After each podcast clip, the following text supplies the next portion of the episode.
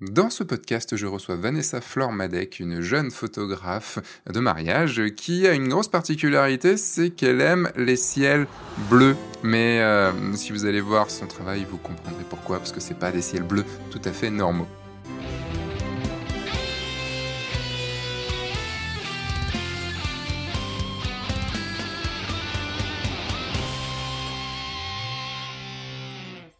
Bonjour, je suis Sébastien Roignan et vous êtes bien sur le guide du photographe de mariage, le podcast qui va vous donner les clés pour prendre votre indépendance et vivre de votre passion, la photo et plus particulièrement la photo de mariage. Cette semaine, je reçois donc Vanessa Flormadec, une jeune photographe bretonne qui est installée maintenant du côté de Toulouse, qui a fait un petit, petit passage en Allemagne du côté de Hambourg, qui a des influences plutôt très marquées, comme on va en parler dans, dans ce podcast. À part son style qui la caractérise fortement, Vanessa a fait des études de commerce qui l'ont fait grandir en tant personne. On va voir en quoi dans ce podcast, comment elle a réussi à passer euh, du jugement de soi à euh, faire des photos et à s'assumer en tant que en tant que professionnelle. On va voir aussi comment elle fait pour marketer son travail et avoir la clientèle qui va aimer son style particulier. Alors bonjour Vanessa. Bonjour Sébastien. Donc, est-ce que tu peux te présenter un petit peu euh, déjà, enfin, mais vraiment genre, je l'ai fait avec avec Chloé Volmerlo il y a, y, a, y, a, une semaine. est-ce que tu peux me faire ce qu'on appelle un, elevator speech. Est-ce que tu sais ce que c'est un elevator speech? je sais ce un que c'est. speech, pardon. Alors, vas-y. Euh, et je sais ce que c'est, mais je suis très nulle à ça. c'est pas grave, t'inquiète, t'as le droit à deux étages et demi. euh, donc, euh, je suis photographe euh, depuis 2014. et moi, en fait, ce que j'aime, c'est enfin, offrir des photos aux gens, des photos qui soient uniques et qui, qui aient une vision artistique, qu'ils ne puissent pas retrouver ailleurs. D'accord. Voilà, donc c'est vraiment un travail sur euh, sur tout mon univers et euh, tout, toutes mes influences qui vont permettre de leur euh, leur offrir quelque chose d'unique. Voilà. Ok, c'est bon, on a fait nos deux étages et demi, c'est bon, la porte s'ouvre, c'est bon. Et en bien joué. Et en termes de, de, de prestations, tu offres quoi Juste pour savoir, tu fais que du mariage, du mariage, du portrait, de la famille? Voilà, mariage, portrait, famille, et de plus en plus, en fait, je travaille aussi avec des artisans et, euh, et des petits de petites entreprises en fait qui ont besoin de, de visuels pour montrer ce qu'ils font et leur savoir-faire. Donc j'ai vraiment en fait la vision humaine qui est au centre de tout ce que je fais. Donc j'aime bien le contact humain. Euh, donc c'est pour ça que je travaille pas avec des grosses entreprises. Ok. Qu'est-ce qui t'a qu'est-ce qui t'a amené à ça? Qu'est-ce qui t'a amené à ce contact humain? C'était un parce que j'ai entendu que tu avais fait des études de de, de commerce, c'est ça? Ouais, et de commerce plusieurs choses, de commerce international même, donc on n'est pas vraiment dans le côté humain là des, des choses. Et comment tu as pu passer de, de, de, des études de commerce international à la photo humaine? Euh, Alors mon parcours d'études, il est assez chaotique parce qu'en fait, euh, depuis toujours, en fait, moi j'aimais euh, l'image, euh, j'aimais, euh, ouais, j'aimais rêver, j'aimais dessiner, je faisais tout ce qui pouvait être fait de mes mains. En fait, je le faisais. Je suis passée par du tricot, de de, de, la, de la, du modeler avec de la pâte et ce genre de choses. Je faisais tout quand j'étais jeune. Et en fait, en termes d'études, j'ai pas eu j'ai pas eu la chance en fait de pouvoir choisir ce que je voulais faire en termes d'études. Et en fait, j'ai choisi des choses qui étaient à portée géographique, à portée économique pour moi. Euh, et là où j'ai pu euh, finalement continuer mon parcours après un bac. Euh, après un bac littéraire, donc euh, j'ai été orientée vers euh, vers ce commerce international que j'ai choisi par défaut finalement parce que moi j'adorais l'anglais. Mmh. et je me suis dit que c'était un bon moyen finalement de d'avoir la chance de partir à l'étranger parce que du coup j'ai fait deux mois à Dublin quand j'étais jeune. Et en fait ça me plaisait pas du tout. J'ai validé mon diplôme mais après je me suis réorientée vers d'autres choses. Euh, vers euh, bah, du coup j'ai fait aussi de l'infocom. Euh, j'ai fait aussi de la documentation parce que j'aimais beaucoup les livres. Donc parce que c'est lié à l'imaginaire parce que j'aimais aussi euh, le fait de d'avoir des belles couvertures sur les livres parce que j'aurais aussi aimé euh, faire des illustrations pour des livres. Enfin, mmh. en fait, tout, tout ce que j'aimais, c'était vraiment lié à, à l'aspect visuel des choses. Et en fait, après le bac, moi, j'aurais aimé aller vers de la com, mais pure et dure, euh, de la com visuelle ou euh, des études de photo. Et en fait, j'ai pas pu le faire. Et c'est pour ça qu'en fait, j'ai navigué. Euh, je sais pas si je pourrais dire en eau trouble, mais en études troubles mmh. euh, pendant donc, du coup quelques années dans des dans des choses qui me plaisaient pas, avec des diplômes du coup que j'ai quand même validés. Mmh. Mais euh, voilà. Et ça m'a amené à Toulouse. Euh. Et comment t'as pris la comment as pris cette décision de bah, de stopper euh, ce que les, premiers pas que tu faisais dans ta vie, dans ta vie professionnelle, parce que les études, c'est quand même les premiers pas de la vie professionnelle.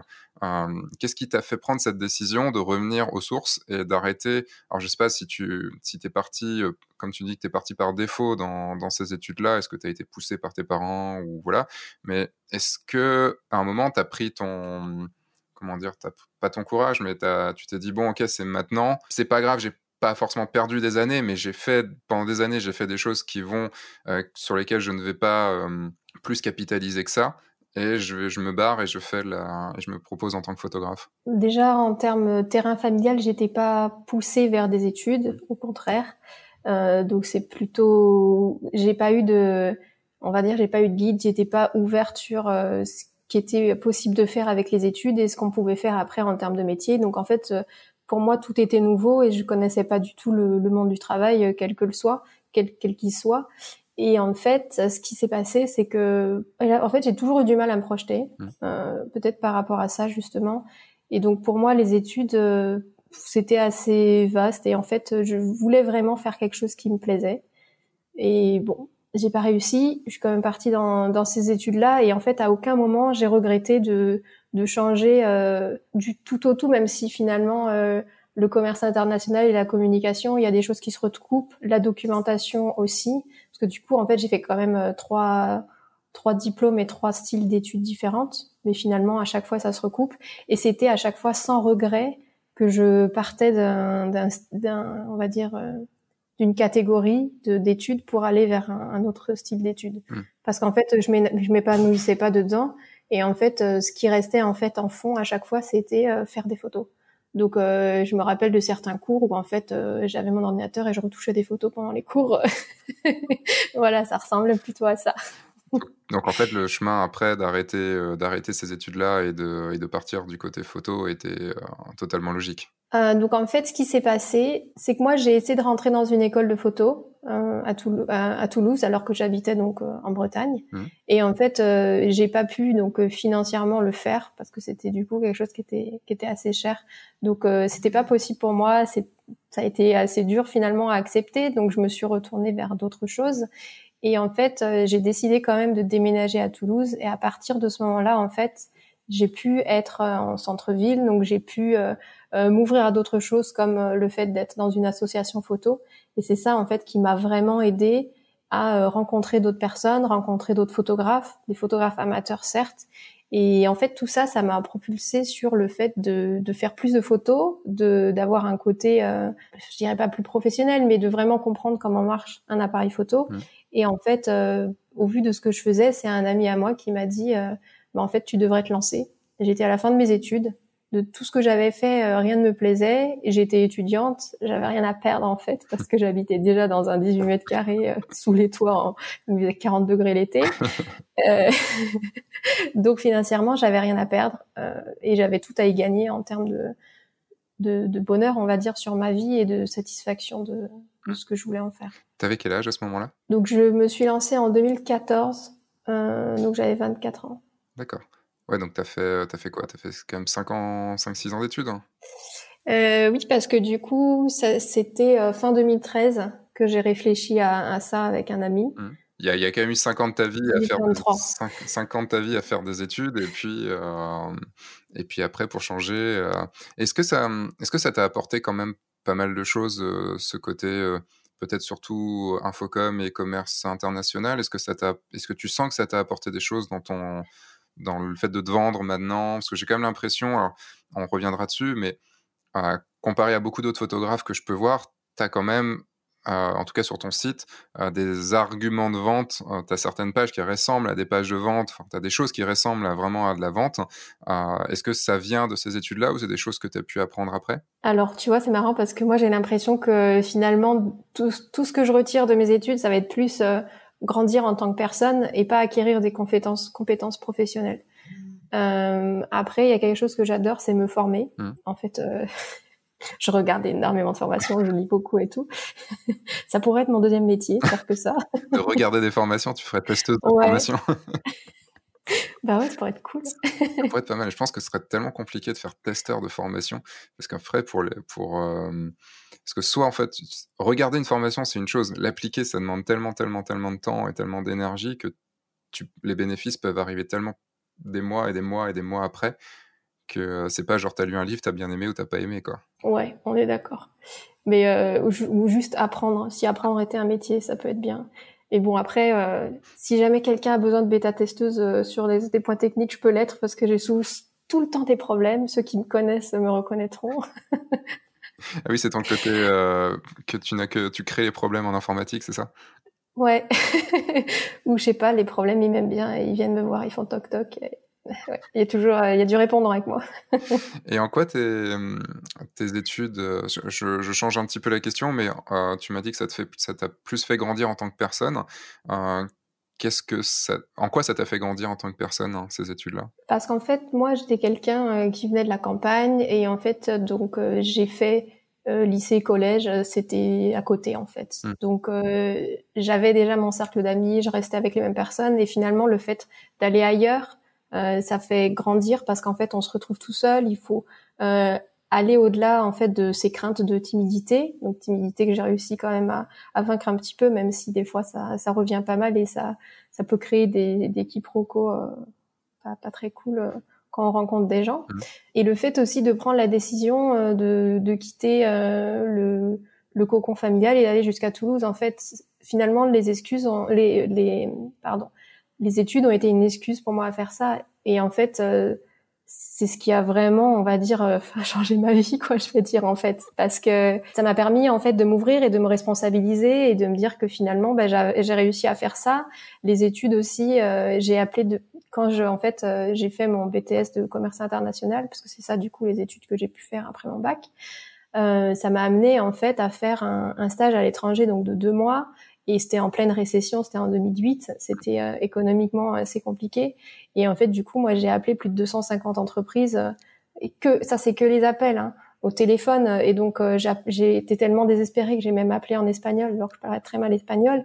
Et en fait j'ai sorti des choses de moi finalement où je, je pensais pas être capable de faire ça. Mmh. parce que comme je disais tout à l'heure j'étais timide je, je pensais pas pouvoir réussir certaines choses. Et finalement après ces 250 euh, appels j'ai réussi à trouver une entreprise qui m'a dit oui. Et en fait euh, ben du haut de mes 18 ans moi qui étais jamais partie en vacances et jamais partie à l'étranger j'ai réussi du coup à trouver euh, un appartement là-bas et vivre pendant deux mois euh, dans. Et pour moi, ça a été vraiment euh, hyper intéressant de se prouver que je pouvais réussir à faire quelque chose. Et en fait, c'était le début de la reconquête de l'estime de, de moi, enfin de, de soi finalement, que je continue à avoir via le fait d'être à son compte. Et c'est ça que je trouve hyper intéressant, plutôt que d'être en entreprise, c'est qu'en fait, on travaille aussi sur soi on se construit et en fait on grandit en même temps que, que notre entreprise. Bah, carrément parce que à 18 ans, euh, moi j'essaie de me remémorer à 18 ans. Tu, tu viens d'où en Bretagne? Juste quand tu bois, bien sûr. Morbihan. Où ça dans le Morbihan? Euh, À côté de Vannes. D'accord, ok. Parce que, parce que je sais que tu connais un peu. Bah, je suis, moi je suis breton, je suis de, du centre de Bretagne. De Rennes. Et je suis, je suis, né en, je suis né dans le Morbihan parce que je suis né à côté de Lorient. Donc, euh, D'accord. Non, je suis pas de Rennes, moi je viens du centre-centre Bretagne de Rostrenin, qui est juste à côté de Carré. Ah. Euh, et, j'ai vécu à Rennes après. Moi, en fait, j'ai failli faire ton, j'ai failli faire comme toi, puisque j'avais euh, postulé à une école à, Toulouse, à l'ETPA, et, mais moi en version 3D, pour l'infographie 3D. Et euh, j'avais été pris, mais au final, j'ai choisi Rennes, c'était moins loin. mais ça restait la vie. Puis le sud, c'était bah, pour moi. Parce que c'est dur finalement aussi de, de, faire des choix et de dire de partir qu'on part euh, super loin de nos, nos, nos points d'ancrage qu'on a eu depuis toute notre vie finalement, qui est quand même euh, euh, des, des, années où on a besoin de, de liens et qu'on fait des liens du coup qui sont très proches et qui sont vitaux pour nous. Donc euh, décider de partir comme ça. Ça dépend des gens. moi, moi, c'était je me barre. Et c'était qu'il y avait, c'était là. Mais par contre, je pouvais pas partir très loin des crêpes. Tu vois, c'était ça le problème. Ce que j'ai fait malheureusement maintenant. Ben, je t'avoue que ça me manque et, euh, peut-être on en parlera un peu plus tard, mais euh, j'ai habité en Bourg et là ça m'a un peu manqué aussi les crêpes et le cidre. tu m'étonnes. on en parlera un peu plus tard. Mais oui, ce que je voulais dire, c'est qu'à 18 ans, euh, et même encore plus, plus tard, hein, même je vois des gens de 35-40 ans, à faire ce que tu as fait, donc genre appeler 250 entreprises pour trouver un stage et tout ça, beaucoup seraient complètement incapables de le faire, et peut-être moi le premier, moi je l'avais fait différemment, je, parce que le téléphone c'est vraiment très compliqué pour moi. Et je pense que ta réaction par rapport à ça, et le fait que maintenant tu sois à ton compte, est une chose très, très liée, puisque quand tu es à ton compte, tu dois le faire tous les jours, en fait, quasiment, d'appeler 250 boîtes. J'exagère évidemment, mais tu, tu, dois aller chercher tes clients. Euh, après, on a un truc génial en tant que photographe, c'est qu'à bout d'un moment, on a du démarchage passif, c'est-à-dire que les gens viennent à nous, mais il faut quand même toujours mettre un coup de pied dans la fourmilière, toujours, toujours, toujours, toujours, et ça peut être euh, et c'est difficile en fait quand tu es toi-même timide. Euh, ce qui est assez drôle quand même, c'est de voir le nombre de photographes qui sont timides à la base.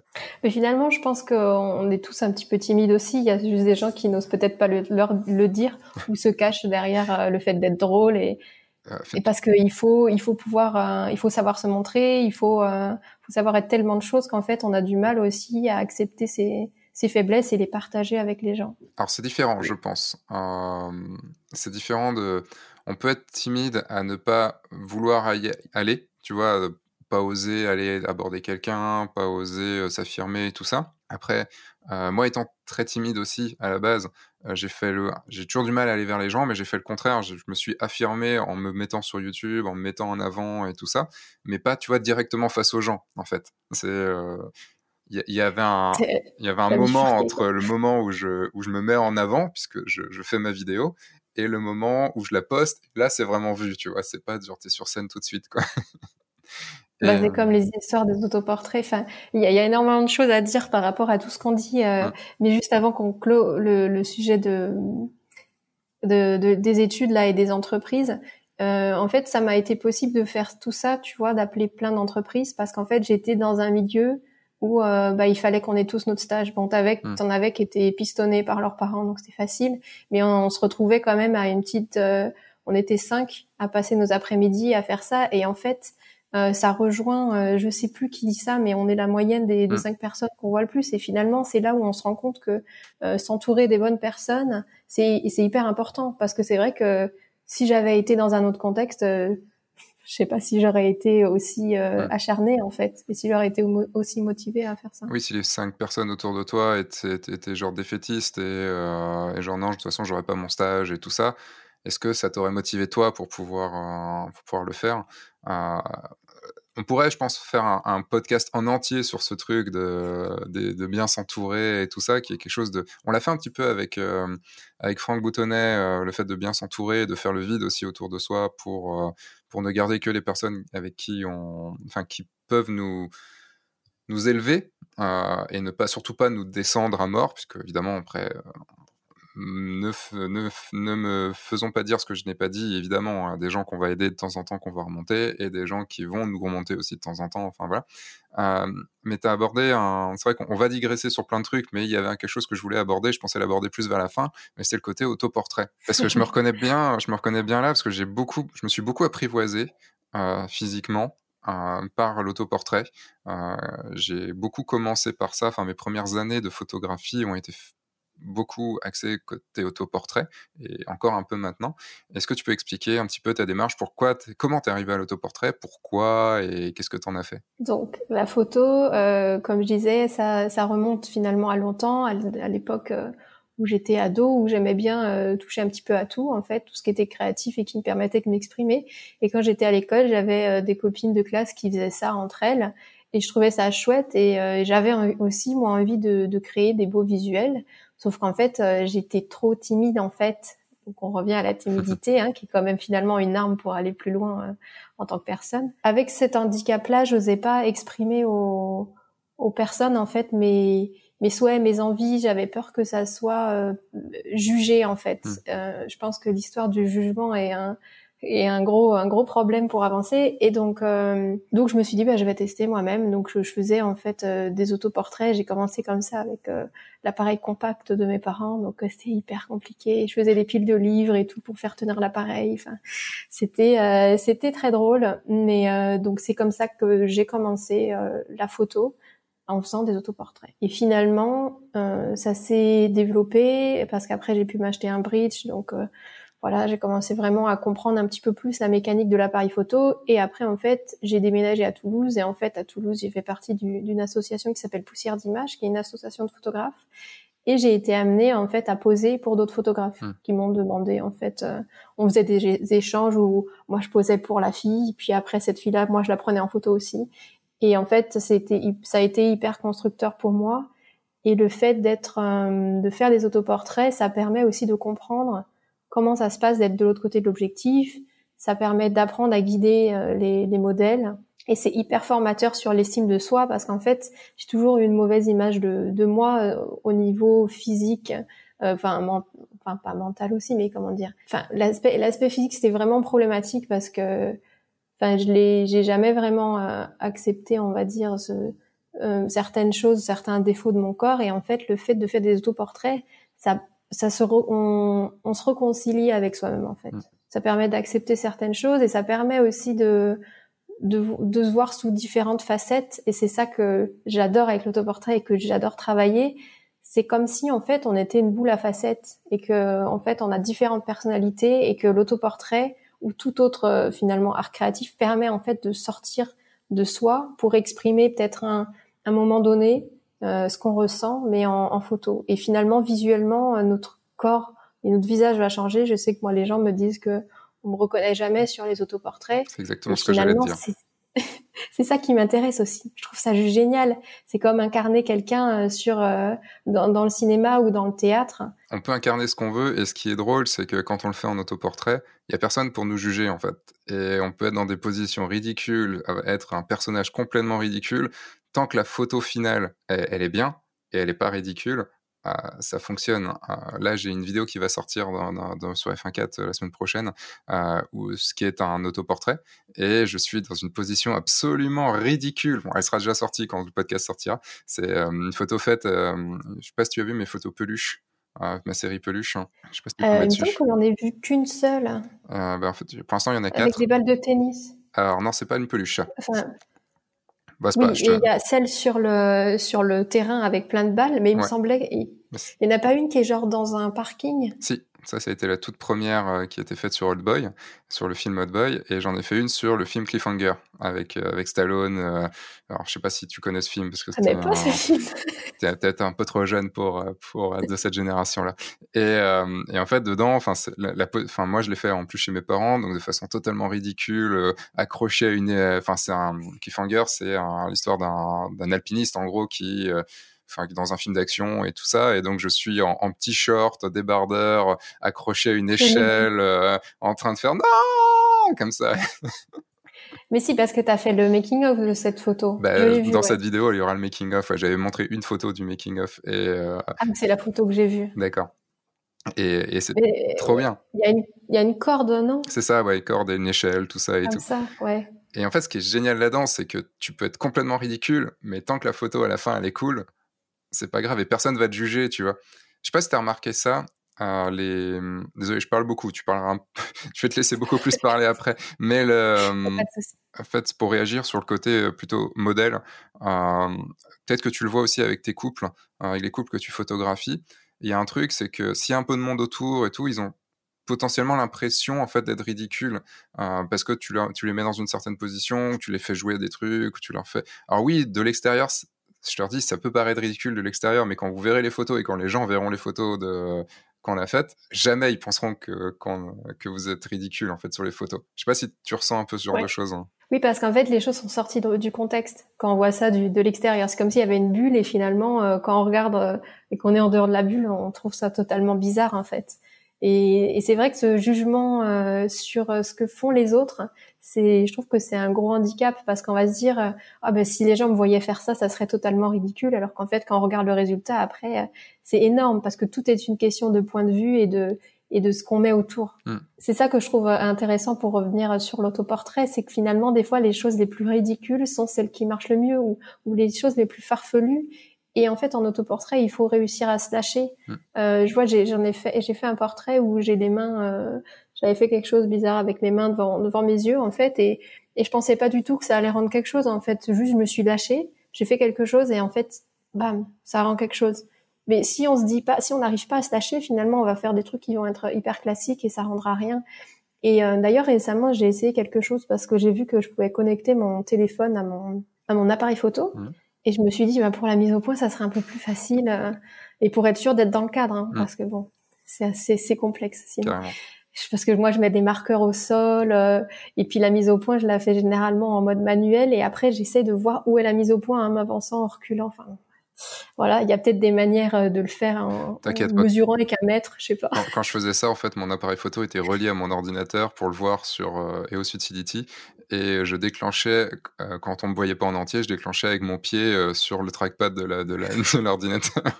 Mais du coup, c'est marrant parce que donc j'ai testé avec le fait d'avoir un, un, retour visuel sur ce qui se passe sur soi.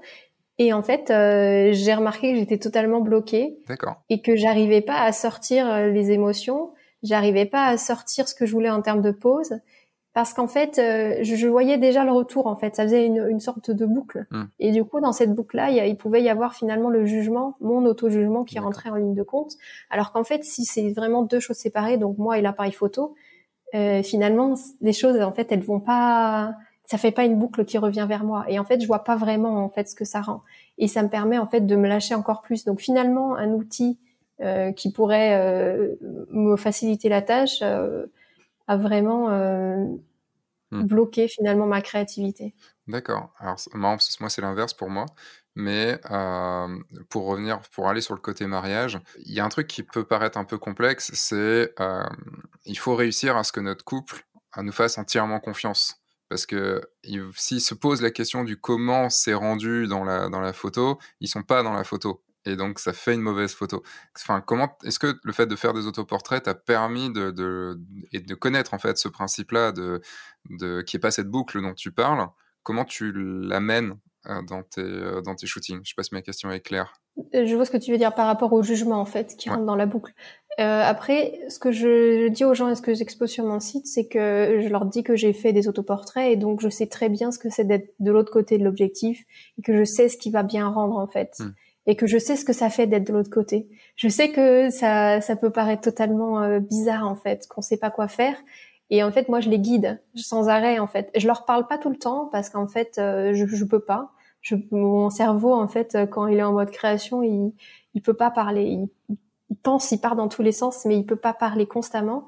Mais en fait, je les guide quand même. Hmm. J'essaie de les guider au maximum, comme ça, en fait, ils se sentent pas, ils se sentent pas bizarres. Et en fait, finalement, j'ai trouvé aussi que le fait de devoir parler tout le temps, je sais qu'il y en a qui parlent tout le temps à leur couple, euh, personnellement, je trouve que ça peut les empêcher finalement à se retrouver tous les deux, à être dans leur bulle. Après, il faut savoir un petit peu euh, faire l'un et l'autre, parce que si tu les, si arrives et tu leur dis bonjour et tu dis plus rien et tu les laisses. Non, je suis d'accord. Il y a un juste milieu et, et justement, j'essaie de vraiment être dans ce juste milieu-là parce que du coup, on discute quand même et, et les pauses, en fait, ça va pas. Enfin, les pauses. Hmm. Euh, chaque photo, en fait, ça dure pas non plus euh, énormément de temps, donc à chaque fois, on se déplace et tout. Il y a une discussion et après, finalement, on attire aussi les gens euh, qui nous ressemblent parce que c'est vrai que j'ai déjà reçu des doublons d'autres photographes et moi-même, j'ai déjà euh, euh, relancé des doublons et en fait finalement, j'ai été sur un sur un mariage et en fait, je voyais très bien que finalement, c'était pas 100% euh, des personnes euh, qui auraient pu me bouquer, même si ça a été le cas finalement. Mais tu vois ce que je veux dire, vu qu'ils sont pas allés directement me chercher, euh, mon travail leur plaisait quand même, mais il y avait un petit peu une une différence dans, dans nos personnalités. Et, et, en fait sans le vivre euh, je pensais pas que c'était aussi euh, qu'il pouvait y avoir une différence autant euh, hmm. aussi forte finalement entre euh, entre deux couples. Bah, après c'est aussi ce qui m'a plu et qui m'a fait te proposer ce, ce podcast c'est que tu as un univers très très très tranché très clivant comme comme on pourrait le dire. Et, et je me suis, enfin en arrivant sur ton site, je me suis vraiment demandé je, enfin, je pense que tu le sais vu que tu me suis un petit peu. Euh, le, ton, je vais forcément parler un peu de ton post-traitement, mais c'est pas forcément le, le, sujet là que je vais aborder. Euh, j'ai eu beaucoup de mal à, à, regarder tes photos parce que euh, le post-traitement de base, en fait, c'est je suis mais alors à 2000 lieues de ton de ton client d'être ton client cible. Après ce qu'il y a sur les photos, je trouve ça joli, je trouve ça beau. Enfin, je trouve ça vraiment fort. Comment tu as développé ton ton style, euh, enfin, ce jeu, dans la vidéo que tu avais faite avec, euh, avec Franck Payen sur la chaîne d'Adobe, euh, tu, tu, disais que, enfin, vous avez, je vais pas, je vais pas partir là-dessus parce que vous l'avez, vous en avez un peu parlé, le côté mode, le côté pas mode et tout ça. Voilà, c'était fin 2018, donc c'était il y a plus d'un an que, que tu as fait cette vidéo. Euh, il y a forcément un petit côté euh, moody dans ton, dans ton, mais poussé un petit peu plus euh, euh, dans une certaine direction que je ne saurais pas trop dire, moody drama, tout ça et tout. Mais qu'est-ce qui t'a fait arriver dans un style aussi affirmé? Parce que on sent, enfin en tout cas c'est ce que je ressens, et de part aussi tes influences dont on parlera après, je ressens que c'est vrai chez toi. Tu vois, contrairement à beaucoup de gens où je sens que c'est juste une mode ou que c'est juste tiens on applique un preset et tout, je sens que ça vient de toi et que y a, enfin, c'est comme si ouais, tu, sortais tes tripes dans ce, dans ces traitements et dans, et dans cette, ce traitement, c'est la fin, hein, mais ce, cette façon de prendre les photos, de gérer la lumière, de tout ça, de ta façon de gérer l'encens, par exemple, de la, la, la, si tu te rappelles de la fumée de l'encens, ceux qui auront vu la vidéo comprendront. enfin, c'est un fail un peu quand même. Peut-être, mais après ça dépend. C'est un fail Regardez pour un autre la vidéo Et vous verrez. enfin, voilà, comment tu t'es es parti dans, ce, dans cet univers et comment tu as réussi à aller jusqu'à cette affirmation très très forte euh, de toi, dans, autant aussi bien dans tes photos que dans la façon dont tu parles de toi et tout ça En fait, je pense que j'ai jamais vraiment euh, aimé être fondu dans la masse. Et euh, je me rappelle quand j'étais euh, quand j'étais au, au, lycée, je, je comment est-ce qu'on dit? Je, je pimpais mes, mes, mes vêtements, genre je tu sais qu'il y, y, a eu la mode, tu sais, des trucs déchirés avec du fluo en dessous et tout. Et moi, je faisais ça, je coupais des manches, je les mettais mais un dans l'autre sens. les années 80, ça, non? Enfin bref. ouais, mais moi, je les ai vécus dans les années 2000. ah, ou alors c'était un mix entre les années 80 pour le fluo et, le, et les années 90 pour le côté déchiré. C'est ça? Ouais, ça doit être ça. je saurais pas trop dire, mais en fait, j'avais horreur d'avoir euh, les mêmes vêtements les autres. J'avais horreur que ça d'être fondu dans la masse. Et finalement, je pense que j'avais ce besoin de de me différencier pour exister et que c'est c'est resté en fait. C'est resté et, et du coup cette euh, ce côté visuel, je sais pas d'où je le tiens. Enfin, après, je sais que euh, en fait ma grand-mère est artiste, enfin artiste peintre et enfin elle, elle fait plein de choses. Elle fait de la poterie, elle fait euh, je ne saurais même pas te dire tout ce qu'elle fait, de la peinture différent, euh, de différents styles. Elle fait aussi du, des, des pastels. Enfin, mmh. et en fait, c'est vrai que à chaque fois qu'on allait chez elle, en fait, bah nous, on dessinait, on peignait. Euh, bon, à ma grande frustration, j'ai jamais su vraiment dessiner et peindre. D'ailleurs, j'avais testé. Ouais, ben tu sais quoi, je pense que j'aimerais bien reprendre, enfin reprendre, prendre des cours parce que je n'en ai jamais pris. Et d'ailleurs, j'avais testé les, les beaux arts et j'avais pas été prise euh, finalement parce que, enfin, j'avais pas cette vision euh, finalement assez artistique, je pense, pour euh, pour entrer dans dans les beaux arts et c'était ça a été un peu une frustration. Donc aujourd'hui, je suis contente que mon travail photo puisse être différent. C'est je le c'est un peu une petite revanche, je vais dire, mmh. revanche. donc je suis contente d'arriver à ça. Euh, et donc pour répondre à ta question sur euh, les influences, ouais, j'aime beaucoup en fait euh, la peinture, j'aime beaucoup le cinéma, j'aime beaucoup la lumière et en fait j'ai besoin, je pense, d'avoir euh, quelque chose qui soit différent parce que je supporte pas l'uniformité des choses. Et c'est quelque chose qui me qui a tendance à m'agacer, la copie, les, les inspirations trop prononcées. J'estime qu'en fait on a chacun est différent et chacun a quelque chose à apporter. Et en fait, si tout le monde euh, se posait des questions sur qui on est vraiment, qu'est-ce qui nous inspire, donc déjà ça, ça ferait du bien pour savoir qui on est, et ça permettrait en plus de l'exprimer dans, dans ce qu'on fait, plutôt qu'en fait euh, finalement recopier des choses euh, qui nous inspirent pas juste parce que c'est la mode. Et comment tu, enfin, mais comment tu as, est-ce que tu as des, as, des choses concrètes que tu as faites ou c'est venu comme ça, enfin, parce que c'est bien beau de, et je suis forcément entièrement, entièrement d'accord avec toi on en a discuté d'ailleurs dans, dans, un live euh, rapidement euh, il y a quelques jours hein, sur, sur la communauté. Comment tu fais pour euh, réussir à, à, savoir ce qu'il y a en toi et à savoir qu'est-ce qui te plaît assez et de savoir faire un mix entre toutes les choses, entre toutes tes, des références que tu as, toutes les inspirations que tu peux avoir pour créer quelque chose de nouveau. Enfin, de nouveau qui te correspond, pas de nouveau forcément nouveau, mais qui te corresponde vraiment. Comment tu t'écoutes autant? Mais après, ça fait longtemps que je enfin longtemps que je fais de la photo, euh, c'est-à-dire que j'ai commencé donc quand j'étais au lycée, j'avais 18 ans mmh. et, et j'adorais moi la retouche en fait. J'ai commencé la photo par la retouche et pas par euh, la, la, prise de vue. Et je pense que ça vient de là aussi. Ouais, enfin en termes de technique finalement c'est assez dur, mais c'est le travail sans arrêt, je euh, vouloir aller plus loin en fait. Si on n'a pas une volonté déjà de se dire je veux essayer de me démarquer, on n'arrivera pas à le faire. Hmm. Donc euh, déjà ça. Après en termes d'influence, il faut regarder ce qu'on aime, pourquoi est-ce qu'on les aime, euh, est-ce que ça a une résonance avec nous, pourquoi ça a une résonance avec nous. Enfin, c'est c'est des choses finalement qui sont dures à transmettre parce qu'elles sont euh, les, les, clés, elles sont dans les personnes. Tu vois ce que je veux dire? C'est bizarre de comme ça, mais non, mais c'est vrai. chacun a ses propres clés et donc en fait c'est juste un cheminement où il faut amener les gens à, euh, à se questionner sur eux. Enfin, il y a plein de choses, même en termes de développement personnel, qui peuvent euh, qui peuvent aider finalement à, à, se retrouver, à savoir qui on est et pourquoi on fait les choses. En fait, c'est marrant, tu as dans sur ton site euh, tu as un. Alors, on parle bien du site vanessamadec.com. Oui. on ne parle pas du tout de l'autre site qui est, euh, qui est apparemment destiné à mourir, c'est ça? Oui, c'est ça, qui va être fusionné. D'accord.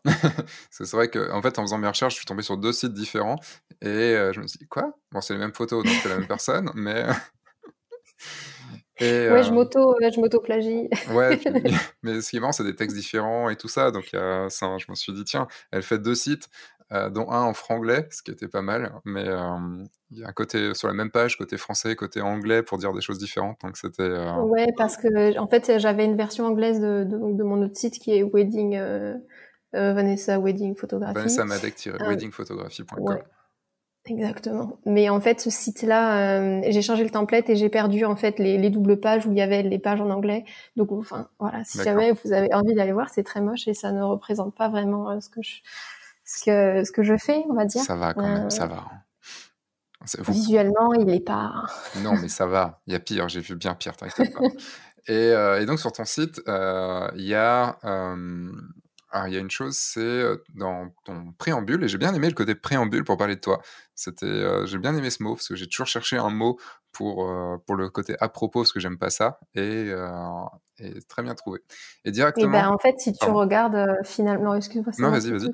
mais si, j'ai justement pas mal travaillé sur le wording que j'utilise parce que donc je parle d'histoire, je parle de journal finalement, écrivons-nous, parce qu'en fait j'aime bien aussi le côté livre, le côté je sais pas, je trouve ça mystérieux en fait, et j'ai cherché un wording qui était assez spécifique pour euh, pour me présenter, et, euh, et c'est vrai que préambule j'aimais beaucoup en plus la la sonorité du mot, je trouvais ça mm. joli. Mais tout sort en fait de cette introspection que j'ai fait sur euh, savoir ce que j'aimais, pourquoi, qu'est-ce qui a bercé mon enfance, parce que finalement l'enfance c'est aussi ça ça vous a forgé en fait. Replonger dans, dans votre univers de quand vous étiez plus jeune, vous allez découvrir des choses sur vous et vous allez pouvoir les utiliser les utiliser aujourd'hui, même si finalement euh, l'enfant que vous étiez n'est peut-être pas la même personne qu'aujourd'hui, mais ça a laissé des, des traces en vous et c'est les basements, les basements, les, je dis franglais, les, les bases, les fondations, ouais, de, de, qui vous êtes aujourd'hui. Alors, ce qui est drôle, par contre, c'est que j'ai pas trouvé sur ton site de toi, euh, enfin des photos de toi en jean troué avec du fluo en dessous, ce, qui ce que je trouve dommage. Mais euh... ouais, euh, ce, ce basement-là. mais... Mais comment t'as fait, enfin, cette, comment c'est venu cette introspection? Est-ce que c'est à un moment donné, tu, tu t'es dit, tiens, allez, c'est le moment, j'ai besoin de ça, ou, euh, tu t'es dit, c'est un exercice que que je dois faire parce que je l'ai entendu dans, un, dans une formation? Enfin, comment c'est venu? En fait, je pense que j'ai toujours eu besoin de ça, euh, sans vraiment le faire, mais euh, je m'intéresse beaucoup au développement personnel, donc j'adore apprendre. Donc en fait, j'écoute plein de podcasts, j'ai plein de livres, et je sais plus comment je suis arrivée au développement personnel, mais euh, mais finalement c'est ce qui m'a amené à me poser des questions sur qui j'étais, ce que je voulais. Et c'est vrai qu'on dit, euh, ah, c'est Simon Simon Sinek qui dit euh, trouvez votre pourquoi. Mm. Et finalement c'est aussi peut-être en me posant la question de pourquoi je fais ça, où je j'ai replongé dans qui j'étais, ce qui me plaisait, et, et, que je suis arrivée là où là où je suis. Parce que le, ton pourquoi est est extrêmement lié à qui tu es et à ce que tu veux vivre. Hein. parce que je pense que tu fais partie de ces photographes pour qui la clientèle cible, c'est euh, toi en fait. Enfin, c'est des gens qui te ressemblent, qui te ressemblent beaucoup. Euh, ouais, finalement oui. Euh, mais après, en, en, fait, en me questionnant sur mon pourquoi, des fois j'ai du mal à.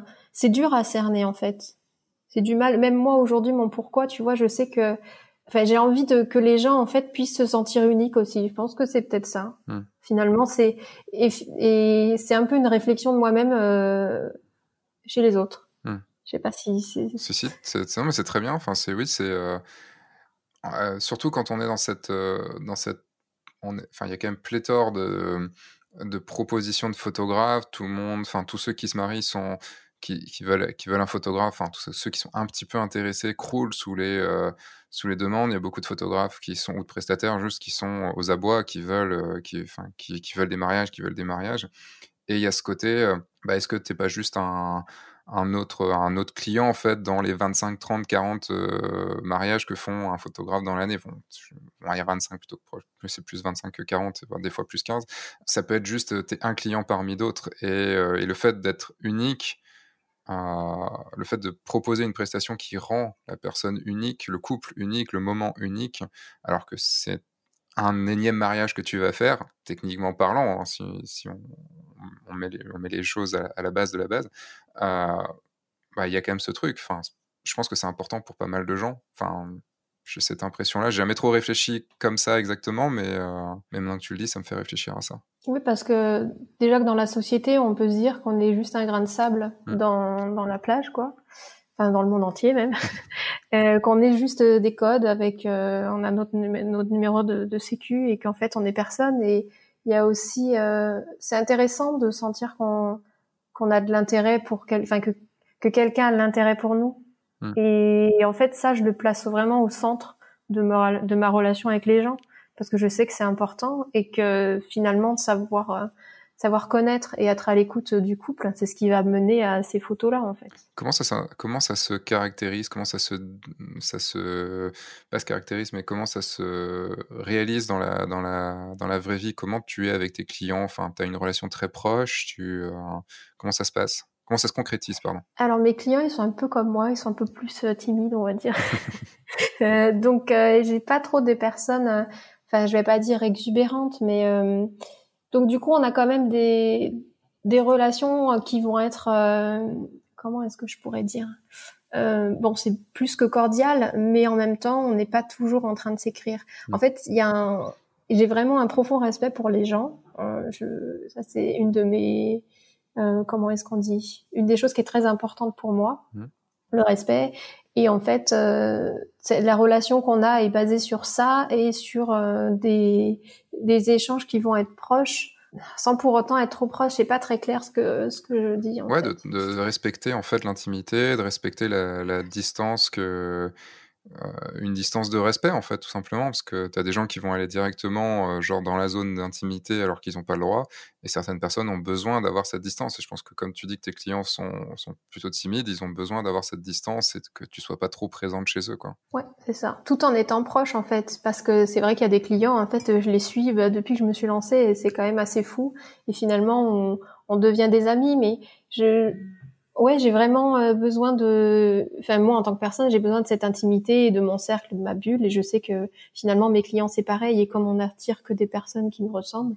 ou qui nous ressemblent ou qui on a envie de enfin par rapport à la personne qu'on montre bien sûr. Ouais, exactement. Mais finalement, euh, la personne euh, que tu montres, si c'est pas vraiment toi, et ben il y a un, un jour ou l'autre, ça va, tout va s'écrouler en fait. Et, et Ça dépend. Alors, je, je suis pas totalement d'accord avec toi parce que le, au contraire, enfin, tout dépend de ton, de ton objectif. Tu as des gens comme nous qui vont avoir besoin d'être nous-mêmes, complètement nous-mêmes, et, euh, et on n'arrivera pas à, jouer en fait un personnage.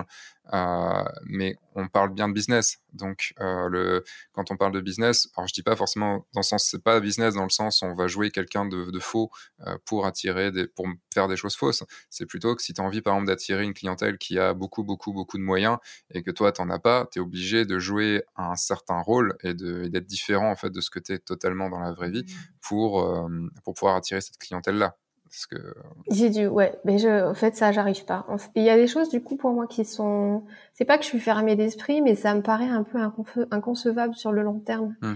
Parce qu'en fait, je sais pas. Pour moi, c'est comme du respect finalement quand on n'est pas transparent avec euh, les gens. C'est c'est ne pas être respectueux envers eux et en fait éthiquement, euh, je j'arrive pas trop avec bah, ça. tu peux être quelqu'un de, de différent et d'être euh, et de respecter quand même ton client. Enfin, c'est pas, je pense pas que ce soit antinomique. Le, le truc, c'est que, comment dire Ah, Mais c'est jouer un rôle finalement que tu n'es pas. bah, tu vas t'adapter, en fait. C'est plutôt que tu vas t'adapter. Et je pense que c'est surtout aussi une vision différente du métier. Toi, tu as une, une approche du métier, un peu comme moi, on a besoin d'avoir nos photos d'auteur, nos photos de, nos photos de, de d'être, d'être créatif dans un côté à, côté, à côté du, du, mariage. Et il y a beaucoup de gens aussi qui sont, enfin, qui sont différents et qui ne sont là que pour le métier. Alors, ils veulent passer un bon moment, ils veulent euh, faire les choses bien. Enfin, c'est des gens très très bien, j'en connais plein. Euh, mais ils n'ont pas ce côté artistique, créatif euh, derrière, ils n'ont pas besoin de ça. Donc, ils ont peut-être moins besoin de s'affirmer aussi euh, au niveau de leur personnalité et donc vont plus aller vers je veux ce type de client-là et donc euh, je vais faire en sorte de pas de me travestir, mais juste de montrer un certain bout de ma personnalité qui correspond à, cette, à ce type de personne-là. Oui, je vois ce que tu veux dire. En fait, je pense que je suis allée trop dans, dans l'extrême hein, au niveau de cette pensée-là, tu vois, de finalement de, de, se travestir. Enfin, tu vois, je pensais vraiment à quelque chose de plus extrême. Hmm. Et tu as raison sur le fait quand finalement on voit au-delà, je pense que de la photo de mariage et qu'on a besoin d'exprimer quelque chose qui soit artistique. Et c'est pour ça que puis finalement, on voit ça pas comme un métier, mais vraiment une façon de s'exprimer. Un mode de vie, en fait. Euh, enfin, c'est. Mais après, on a des, on a une chance aussi tous les deux, c'est que euh, notre personnalité plaît. Parce que imagine que tu as une personnalité qui plaise pas du tout, que tu aimes des choses de merde, que tu, que tu, euh, que dans la vie t'es, t'es, une, une, grosse conne, que tu fais rien, que voilà, j'en sais rien. J'exagère évidemment, j'exagère à fond, mais imaginons que notre personnalité ne plaise pas, tu vois, aux gens. Euh, et surtout, ou alors même, je dirais, sans aller, aussi loin, ne plaisent pas à des gens qui puissent mettre de l'argent pour nos prestations, ou alors qui puissent mettre 500 balles pour la journée. Mais dans ce cas-là, tu es obligé de changer, tu es obligé de, montrer quelque chose d'autre si tu veux rester la personne que tu es à côté, parce que ce que tu ne pourras jamais vendre, euh, si toutes les gens... Enfin, je, je, parle souvent de l'exemple du... Euh, un vendeur de Ferrari n'est pas forcément quelqu'un qui peut s'acheter une Ferrari, même souvent très loin de là. Et donc, s'il essaye de vendre qu'à des gens comme lui, bah, il pourra jamais, puisqu'il parlera qu'à des gens qui n'ont pas, le, qui n'ont pas les sous pour, euh, pour la Ferrari. Donc, à un moment, il faut voir aussi. Tu vois, enfin, c'est pas aussi simple que ça, je dirais. Mais du coup, par exemple, tu dis, euh, tu as une personnalité, on va dire, où tu es un con et tout ça. Mais est-ce que c'est pas parce que euh, tu es resté avec trop de personnes qui sont cons Et que du coup, en fait, tu attires ce que tu es et les personnes avec qui tu es, tu vois? Là, je pense qu'on part dans un gros truc de développement personnel bien, bien, bien difficile. Avec, on va se mettre plein de gens à dos. Et euh... Non, mais on est toujours le compte de quelqu'un après. Oui, ça c'est certain. Plus, en plus, plus tu deviens une un personnage public, plus, euh, plus tu deviens le, le compte de quelqu'un et de beaucoup de monde. Mm. Et parce que plus tu vas être clivant, mais c'est ça qui est bien aussi, c'est que euh, c'était dans un podcast que j'ai enregistré la semaine dernière avec Julien Pasternak qui disait Moi, quand quelqu'un m'aime pas, je suis content. Parce que ça veut dire que d'autres personnes vont m'aimer vraiment. Et euh, ça veut dire que je ne suis plus lisse. Et quand on voit ton, ton site, ah, je reviens, je, je, tease encore, on reviendra sur ton côté post-traitement parce que c'est on aime ou on n'aime pas. Mais euh, je, je, voulais parler de la page donc préambule parce qu'on on va revenir dessus, tu vois, 15 minutes après. Euh, il y a la partie carnet d'inspiration et je me suis un, un peu reconnu euh, dans, dedans parce que sur ma page à propos sur mon site, il y a un peu qui je suis et enfin il y a qui je suis et il y a aussi un petit bout d'inspiration de, de, films, musique, livres, séries qui ont pu euh, qui ont pu m'inspirer. Et toi, tu as été encore plus fort puisque tu ton carnet d'inspiration, tu as, bam, des réalisateurs pour commencer, une galerie, une galerie de portraits de réalisateurs, euh, donc quand même certains comme David Lynch, qui a un univers quand même assez, assez fort, euh, Jean-Pierre Jeunet, euh, qui est aussi quelqu'un de assez euh, assez barré quand même et que, que j'adore. Puis euh, il y a du Wes Anderson, du Kubrick, du Tarantino, enfin et d'autres. Là en fait c'est marrant parce que tu, tu appliques directement le truc. Voilà, voilà ce que j'aime. Et, euh, et, ça te permet, t'as même pas besoin de trop parler puisque si on, si on a les références, parce qu'il faut avoir les références aussi pour pouvoir comprendre, on se fait OK. Et, et c'est pour ça aussi que j'aime bien tes photos, alors que je, je déteste le post-traitement, c'est parce qu'en fait cet univers, euh, et que j'ai vu en fait que c'était vraiment cohérent avec toi, c'est que je comprends pourquoi tu es arrivé là avec, avec du Lynch, avec du Jeunet, avec du Tarantino, avec du Kubrick, enfin je comprends en fait, je trouve qu'il y a une certaine logique dans ce que tu, euh, dans ce que tu montres. Et, euh, et pour ça, bravo, parce que c'est pas, pas évident d'avoir cette logique, euh, enfin cette, bah, cette cohérence. Hein. Et puis après, tu as toute une galerie de de, de plans, de, de peinture, de, certains même avec, enfin certains plans avec en forme de gif. Hein. t'as du, t'as du Amélie Poulain, t'as du Long Dimanche de fiançailles, t'as du, t'as du, ça c'est quoi celui-là C'est Twin Peaks. Twin Peaks, ouais. Chez Shining. Mmh. Et ça, enfin, c'est affirmé en fait. C'est des, c'est des, des... j'ai l'impression de me répéter pas mal, mais tu, mais tu t'affirmes vraiment dans, dans, tout ça. Comment tu as eu l'idée de faire cette page-là? Enfin, une page qui montrait. C'est vraiment une page à part. C'est même pas ta page vraiment à propos. C'est une page tes inspirations. Comment... Oui. Alors, euh, du coup, je vais remercier euh, Eric René Benoît mmh. euh, de finalement de, de m'avoir euh, enfin aider et donner donner l'idée surtout de, de, faire ça et de montrer plus de soi euh, parce qu'en fait j'avais pas pensé à le faire sous cette forme là mhm. et finalement en fait je trouve que ça ça matche bien parce qu'en fait je m'exprime pas vraiment bien euh, sous forme sous forme euh, textuelle et, et, du coup je trouve que montrer les images en fait ça ça matche ça matche tout de suite on, et on comprend pas mal de choses. Et en plus, euh, parce qu'en fait, on a tendance à, je, parle juste un tout petit peu de l'effet mode, mais on a tendance à dire que oui, le, le moody, même si j'aime pas coller des étiquettes, et je dirais pas vraiment que je suis photographe moody, mais que c'est une tendance actuelle et tout ça, mais en fait, euh, on n'a qu'à, euh, aller dans des musées, regarder des peintres, par exemple Turner, et regarder, et en fait, en termes de teinte et en termes de de, lumière et de façon de construire sa peinture, c'est ça ressemble en fait à, enfin, en termes de style, il peut pas. Je suis pas d'accord pour dire que finalement euh, c'est juste une mode et que et qu'en fait certaines personnes font ça parce que c'est à la mode, certaines personnes font ça parce qu'elles aiment et parce que c'est au fond d'elles, et d'autres personnes oui parce qu'elles ont envie d'être à la mode. Mais il faut pas dire ça de tout le monde. Et c'est vrai que c'était quelque chose qui m'avait pas mal euh, piqué au vif. Je sais pas si ça se dit vraiment, mais euh, qu'en fait, euh, oui, bah, vous faites ça parce que c'est une, c'est une mode. Ah non, il y en, a fait, qui le font, mais pas, pas tout le monde. Ouais, mais bon, du coup, c'est difficile de mettre, de mettre tout le monde dans, dans un même panier. Après, il y aura toujours des personnes qui, qui suivent une mode, mais finalement, ça va vite se voir parce que quand la mode changera, en fait, euh, bah, leur style changera. Hmm. Et en fait, en, juste pour revenir un petit peu sur, euh, sur le parcours que, que j'ai en photo, en fait, moi, ce genre d'image, j'ai toujours aimé ça, j'ai toujours cherché à faire des choses comme ça, et en fait, je me suis rendu compte que dans mes vieilles photos, j'avais déjà ce genre de traitement, et qu'en fait, quand j'ai débuté la photo euh, pour être euh, professionnelle, à mes clients, je livrais quelque chose qui ressemblait pas du tout à ce que je faisais du côté personnel. Mmh. Donc, c'est-à-dire que je faisais quelque chose qui était avec des teintes pastel, on va dire euh, un peu plus fine art. Mmh. Donc ça, c'était du coup ma première année en 2014 et en 2015 aussi. Et en fait, à un moment, je, je me suis posé la question, je me suis dit, mais pourquoi est-ce que je fais pas ce que je fais pour mes portraits, donc un côté un peu plus sombre, pourquoi je le fais pas pour euh, mes clients finalement, euh, mes clients professionnels pour le mariage? Mmh. Et donc ça, ça s'est passé en 2017 quand j'ai fait un, un workshop. Euh, ça m'a, ça m'a, en fait, c'était une révélation. Mmh. Et finalement, je me suis dit, ben oui, il y a d'autres personnes qui peuvent aimer ça. Et en fait, je me suis dit, ben, je vais essayer. Et là, en fait, ça a été le moment où donc je, je, me suis reconcentrée sur ce que je faisais moi, euh, de côté personnel, et je l'ai adapté sur la partie professionnelle, et j'ai pu en fait travailler mon style en termes en termes d'univers euh, pour la photo de mariage et famille et tout ça. Mais tu as raison parce que enfin c'est euh, il faut avant tout faire du soi et c'est là où c'est cohérent. Euh, c'est cohérent parce que à la base tes inspirations sont là-dessus. Comment tu, tu shootes pour ça? Comment tu shootes pour avoir ces, ces, ces enfin ces photos plutôt sombres, je vais pas dire sous-exposées, mais on va dire sombres, euh, chaudes. Euh, alors je me doute quand même que t'es, parce qu'il y a quand même un truc moi qui me choque vraiment, c'est tes, blancs qui sont bleus.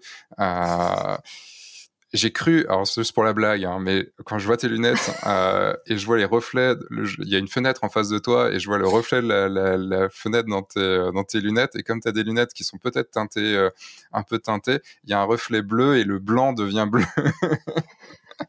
en tout cas, passer par Messenger, c'est ça que je vois. Et je me disais, mais c'est comme ça qu'elle voit en fait. oui. La, la, meuf voit comme dans ses photos. non mais comment, euh, enfin c'était juste pour la blague, désolé. Mais comment tu, euh, comment tu, comment tu shootes pour arriver à ce, à ce rendu-là? Eh ben je shoote comme tout le monde. c'est juste la lecture de la lumière en fait qui va être différente. Mmh. Où euh, je connais les schémas de lumière qui vont me permettre d'arriver à telle ou telle photo parce qu'après euh, un brut, euh, un fichier brut est un fichier brut. Des fois, je suis un peu plus sous-exposée, euh, mais ça, ça a changé d'ailleurs depuis que je suis sur le Nikon Z6, mmh. du coup, qui est un mirrorless qui me permet du coup de shooter vraiment, comment est-ce qu'on dit? En voyant directement ce que tu vas avoir. Ouais, mais en balance zéro. D'accord. Bah, bien exposé, quoi, vraiment. Mmh. Euh, et donc, en fait, ça change pas grand-chose. Moi, le but du jeu, c'est de, c'est que la personne, euh, son visage, c'est sa teinte de peau ne soit pas cramée, sinon après le reste, euh, pas. Quand tu dis c'est une lecture de lumière différente, c'est tu lis la lumière comment? Eh ben, ce qui m'intéresse, c'est de savoir d'où vient la lumière pour placer le sujet euh, dans ce faisceau lumineux pour avoir justement cet effet peinture et euh, en fait avoir un, un par exemple à l'intérieur un fond qui soit plus euh, avec une lumière tamisée. Donc tu vas placer tes, tes mariés, c'est ça? Tu les, tu fais, enfin tu, tu, tu agis beaucoup pendant le mariage pour ça? Alors pendant le mariage, j'agis quasiment pas, mais pendant les préparatifs, j'arrive avant avant que les préparatifs soient débutés pour pouvoir voir avec euh, donc maquilleuse coiffeuse euh, comment on installe où est-ce qu'on installe la, mariée pour que justement la lumière soit chouette.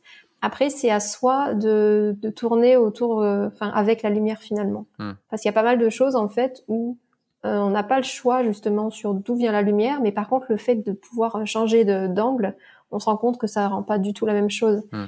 Et en fait, euh, pour avoir fait des workshops justement où où je montrais un petit peu comment je shootais, j'ai vu que il y a des personnes qui qui, pas forcément au fait de, de ça en fait. Et c'est vrai que si on l'expérimente pas, on se rend pas forcément compte que même si le sujet ne bouge pas, le fait de nous changer d'angle, en fait, on va avoir un résultat qui va être totalement différent et on peut faire une, une photo qui change du tout au tout. Bah, il, soit suffit juste, euh, soit, euh, il suffit juste de mettre quelqu'un devant une fenêtre et de se placer entre la fenêtre et lui et après de se placer derrière lui face à la fenêtre, enfin le, rendu est totalement totalement différent quoi. Mais oui, se tourner autour. Et ne serait-ce que de, des fois de ne pas beaucoup euh, en termes d'angle, tu vois. Euh, si par exemple la fenêtre elle est face au modèle et le modèle il est il est la fenêtre est sur sa droite et en fait on va se placer un tout petit peu euh, enfin on va se placer face à lui finalement puis après on va on va juste faire deux ou trois pas sur euh, de vers l'autre côté de la fenêtre, enfin vers le mur du coup qui est de l'autre côté. Et en fait, rien que ça,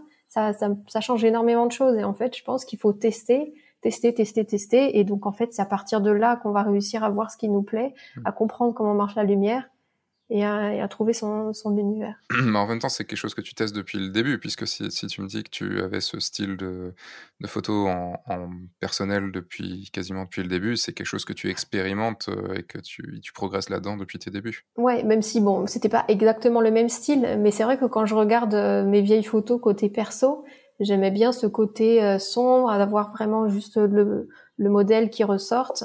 Hmm. Donc ouais, j'ai cherché des techniques pour pour arriver à ce genre de rendu. Et alors, pourquoi euh, changer le blanc en bleu?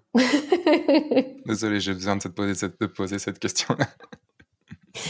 Euh, et alors, euh, en fait, j'aime pas le blanc déjà, j'ai du mal avec le blanc. Ah voilà, les racistes anti-blancs, c'est bien, bravo. je voudrais que mes mariées aient toutes, comme la mariée devant le bateau, une robe d'une autre couleur que blanc. Euh, tu, tu as, lancé toi qui as lancé la pétition pour arrêter les, robes blanches en, mariage, c'est ça? C'est ça, c'est moi. c'est très bien le marron ou je sais pas ou une autre couleur genre vert kaki, c'est bien. Ouais, tu dois être content. Il y a beaucoup de mariés en ce moment. C'est la mode, un peu les mariés en bleu. Enfin, les mariés eux, euh, les mariés et en bleu, l'homme. Euh, ouais, je suis pas trop fan. bah, il faut savoir. Hein.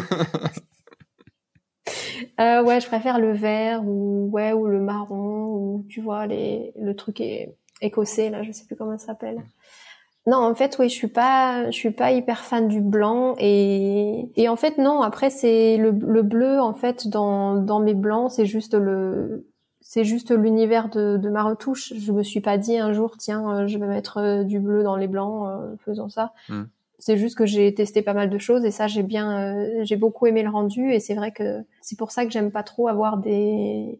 En fait, j'aime pas avoir un fond blanc par exemple, parce que je trouve que c'est c'est comme s'il y avait aucune euh, aucune matière, aucun. D'accord. Je sais pas si tu vois ce que je veux dire. Et donc j'aime j'aime pas par exemple shooter, j'aime pas trop shooter à contre-jour. Hmm. Sinon, il faut qu'il y ait quelque chose derrière. Mais j'aime pas ce truc tout blanc. Il y a certaines photos, des fois, on, me charrie en me disant mais, cette photo-là, elle est maudite, ce que tu as fait. Euh, c'est juste que en fait, c'est le coucher de soleil, donc c'est orange en fait. C'est normal. Enfin, euh, tu regardes la vie, tu regardes le soleil passer. Bon, des fois, c'est rose le soir, Mais il y a quand même beaucoup de fois où le soleil, il est quand même vachement orange et vachement chaud le soir. Même des fois, c'est chiant, quoi. Donc, euh, donc oui. Et puis en plus, c'est sombre parce que on est en soirée et qu'il y a du coup moins de lumière et que ça crée beaucoup plus de contraste et que tout ça. Donc oui, euh, donc autant c'est teinte chaude, je comprends parce que ça peut, enfin naturellement on peut avoir ça. C'est juste que le bleu là, c'est vraiment quelque chose d'ajouté, enfin de que tu ne peux pas avoir. Euh, enfin ce, quand je parle du bleu, on va dire oui, mais le ciel il est bleu de base. Oui, ok, mais là on parle vraiment genre d'une photo prise en un peu un peu surex ou genre vous mettez face à une fenêtre pour avoir euh, quelqu'un de bien, la fenêtre va forcément être être surex et ce blanc là sera bleu. C'est ça vraiment le truc. Donc, et il y a un moment, quoi, j'aimerais juste savoir, est-ce que ça arrivait progressivement ou il y a un moment, genre, t'as mis, un, as mis une tirette et t'as fait, oh putain, ça me plaît en fait ça Eh ben, c'est un peu des deux en fait. Parce que donc quand j'ai commencé la photo, j'étais plus sûre de la retouche. Donc à l'époque, j'avais téléchargé des, des presets qui viennent de je sais plus où. Je ça devait être DeviantArt ou je ne sais pas quoi. Et en fait, ce preset-là, je l'ai fait évoluer au fil des années. Et donc maintenant, je dois en avoir, je sais pas, j'en crée tout le temps. Donc j'en ai peut-être 140 encore euh, dans mon truc. Euh, j'en ai, j'en ai vraiment beaucoup. Et en fait, à chaque fois, c'est un preset qui, qui va être euh, différent en fait que j'ai et j'adapte en fait en fonction de ce qui se passe hmm. et en fonction de, de l'univers que je veux donner au mariage. Même si en fait, si on regarde différents mariages et qu'on met les photos à côté, ça reste une, un univers qui est quand même cohérent. Donc en fait non, c'est pas du, c'est pas un jour je me suis dit tiens je vais faire ça. C'est vraiment, euh, c'est vraiment ma retouche qui évolue en fait. D'accord. Et tu la sens encore évoluer? Ouais tout le temps. Ben en même temps je m'ennuierais sinon parce hmm. que je sais pas, j'ai pas envie de faire tout le temps la même chose. J'aurais l'impression sinon d'aller toujours au même endroit shooter en fait. Ouais. Et ça. Donc euh... tu sens que ça s'affine ou euh, ou que tu commences à aller vers un autre, enfin vers un, pas un style différent parce que c'est pas le c'est pas le truc, mais euh, d'aller vers un, concept un peu différent ou autre, ou c'est vraiment genre de plus en plus fin dans tes réglages? Bah écoute, je, en fait, je saurais pas dire. Euh, faut, je pourrais dire ça dans, dans deux ans, tu vois. oui, mais depuis deux ans, en fait, du coup. ah, du coup, dans le passé, ouais, je pense que ça s'est affiné, et, affiné et affirmé finalement dans, dans ce que je fais maintenant. Ouais. Ok. Et euh, je voulais te dire un truc, mais je ah oui, en fait, du coup, au niveau de la retouche, donc euh, clairement c'est assumé du coup le bleu dans, dans les blancs. J'espère. Parce qu'en fait, ouais. ah non, je n'avais pas vu, mince. Mon écran n'était pas calibré. Mais non, mais c'était lunettes. ah, c'est pour ça que le, monde me paraît étrange aujourd'hui. Pourquoi le monde il paraît imprimé sur une sur une sur un papier euh, euh, métallique? Euh, Donc oui, après en fait, pour moi, une photo ne doit pas se voir avec du blanc autour, hmm. déjà. C'est pour ça que j'aime pas, j'aime pas les sites où le fond est blanc, parce que déjà le blanc, ça n'existe pas. Enfin. Mais ton site est blanc. tu fais quoi? Bah, Ton site est blanc. Tes photos sont sur ah, fond ah, non. Non. Ah, il est quand même euh, dans si c'est ah, pas un blanc blanc, mais c'est un blanc quand même blanc quoi. C'est jaune. Ouais, ce n'est pas du blanc pur. En fait, c'est juste qu'il y, a tellement de jaune dans tes photos que ça paraît blanc ou tout. Mais parce qu'en fait, pour moi, un blanc pur, ça n'existe pas. Et même quand on va imprimer quelque chose, ce ne serait pas sur du blanc. Oui. Et donc, euh, moi, la photo autour, déjà dans Lightroom, je la retouche, je, suis à blanc, euh, gris 75, euh, je crois, ou quelque chose mmh. comme ça. Et j'aime pas du coup euh, avoir ce, ce, blanc parce que je trouve que ça rend pas. Et c'est vrai que si on regarde mes photos avec euh, du blanc autour, ça peut paraître assez étrange. Mmh. Mais en fait, euh, mais en fait non. Enfin, en fait non. Enfin, du coup, sur du gris en fait, ou même, euh, même je sais pas, la peinture qu'on a au mur quand on accroche une photo, c'est pas blanc en fait. Hmm. Rien n'est vraiment blanc. Oui, c'est ça. Enfin, comme rien n'est vraiment noir non plus en fait, c'est ça. Le... Ouais. Oui, mais du coup, enfin sur les sites, en fait, c'est vrai que quand on va regarder des fois des photos, en fait, euh, tout autour c'est blanc et je trouve que ça met pas forcément bien en valeur les, les photos. Et finalement, euh, si vous allez sur mon site, c'est vrai qu'on peut croire que c'est blanc hmm. parce que l'œil il va s'adapter à ça. Mais si vous faites un coup de pipette, vous allez voir c'est pas vraiment blanc. Hmm. Et si vous faites la différence entre les deux teintes, vous allez bien voir qu'il y a vraiment une, une différence. Bah, je peux le voir là, j'ai un écran où c'est blanc à côté enfin, je mets une fenêtre qui est blanche à côté. Oui, en effet, c'est pas blanc. Mais comment tu fais? Je suis désolé, c'est mon côté troll, mais euh, comment tu fais pour, pour avoir des photos en noir et blanc alors? Parce que c'est blanc. Quoi? Comment tu fais pour avoir des ah, photos en noir et blanc? Non, et d'ailleurs, euh, j'avais fait une interview une fois où je disais que euh, il y avait des couleurs dans le noir et blanc. je vais réitérer mon propos. Non, je rigole. en fait. non, en fait, j'avais dit ça parce que je trouvais ça hyper intéressant de travailler sur les couleurs qui sont présents dans le noir et blanc, les, les Chanel de couleur en fait. Hmm. Mais en fait, pour moi, il n'y a pas vraiment, enfin, dans mes photos, il n'y a pas vraiment de blanc. Hmm. J'essaye, j'essaye qu'il n'y ait pas vraiment de blanc. Bah, pourtant, il y en, y en, a. En fait, pour moi, ça n'existe pas. Enfin, le, il y a beaucoup. qu'il y en a. Bah ouais, il y a des, je trouve, il y a pas mal de photos bah, avec des fenêtres. Euh, et forcément, les fenêtres, bah, il y a de la lumière. Enfin, je parle des, noirs et blancs. Mais en fait, je suis désolé, je te pose ces questions. Je peux, je peux, je peux sûrement paraître très chiant. C'est juste qu'en fait, j'ai besoin, j'essaye de comprendre en fait, euh, parce que comme c'est tellement affirmé pour toi, que j'essaye de et je pense que c'est devenu naturel pour toi, que du coup de l'expliquer c'est pas facile parce que tu dire bah je veux, tu vois, je veux des couleurs qui soient naturelles, que qui soient, enfin moi c'est ce que je veux, je veux des, des couleurs qui soient plutôt naturelles. Alors elles sont jamais naturelles, le sens personne ne perçoit les, couleurs de la même façon, mais on va dire que dans un spectre euh, de, de tolérance, mes photos, mes couleurs sont plutôt naturelles, euh, et alors que toi, tu vas dans, des couleurs qui sont assumées de façon non naturelle. Et, c'est pour ça en fait que j'essaye de comprendre et que je te pose ces questions-là pour ce, comme je trouve ça cohérent, comme je trouve le, le, travail d'Éric René cohérent euh, dans, dans, le côté, euh, même tu vois, sans aimer le Moody, j'assume, je, enfin, je, tu vois, je l'ai dit une nouvelle fois, c'est bon. Le, je, je, trouve son travail à lui euh, complètement cohérent de, dans, le, dans sa, de sa tête, sans connaître le personnage, mais de sa tête à la, à la photo. Je sens une cohérence. Et donc là, je me dis, ok, j'ai aucun problème du tout, du tout avec ça. Je trouve même ça pas mal de ses photos très belles. Là, je peux rentrer dans ta tête donc j'essaye de, de, de, grappiller des choses pour comprendre en fait. Donc je suis chiant. En fait, c'est comme comme tu dis, quand c'est quelque chose qu'on fait naturellement, finalement, c'est hyper dur à expliquer. Mm. Euh, de, de, comment on fait les choses et pourquoi on fait les choses. Après, moi, mon but, clairement, euh, en mariage, c'est j'aime bien euh, capturer les, ces instants qui sont beaux pour pour eux et leur leur mm. retransmettre. Mais en fait, j'aime pas vraiment coller à 100% à la réalité. C'est-à-dire que euh, si on scrolle dans ma partie euh, Timeless Story mariage, mm. qui est sur mon site, c'est vrai qu'il y a des il y a des choses en fait de nos propres yeux, on verrait pas ça. Mm. Mais moi, c'est pas ça mon but. Mon but, c'est vraiment de donner un, un, côté artistique en fait à leur journée, à avoir une vision et à partager ma vision avec eux. D'ailleurs, quel est le, le type de client que tu as?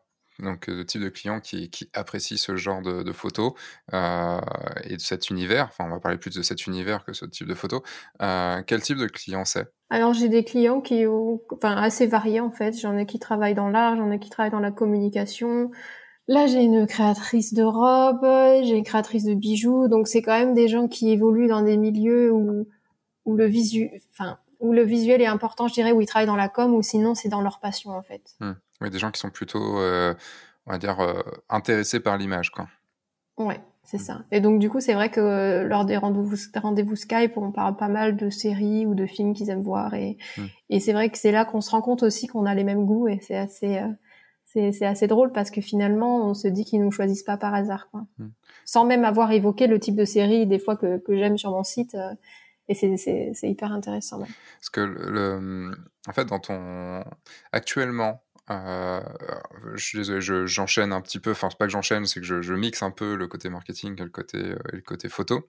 C'est des gens qui viennent te contacter. Tu as, je pense, beaucoup moins de démarchage à faire maintenant. C'est plutôt des gens qui viennent te contacter. Ouais, exactement. Et comment, euh, comment ils te trouvent en fait? C'est que sur un, que, que via Internet ou plus par du bouche à oreille? Alors du coup, le bouche à oreille, ça va un peu moins fonctionner entre guillemets pour moi parce qu'en fait, comme j'ai un style qui est vraiment, comme tu disais, clivant, finalement, ça correspond, on va dire, à moins de personnes euh, de, de, leur entourage. Euh, C'est-à-dire que ça m'arrive très peu de faire euh, le mariage d'un couple et de faire après le, leur couple d'amis parce qu'ils n'ont pas forcément 100% euh, les mêmes goûts, même s'ils évoluent dans les mêmes univers.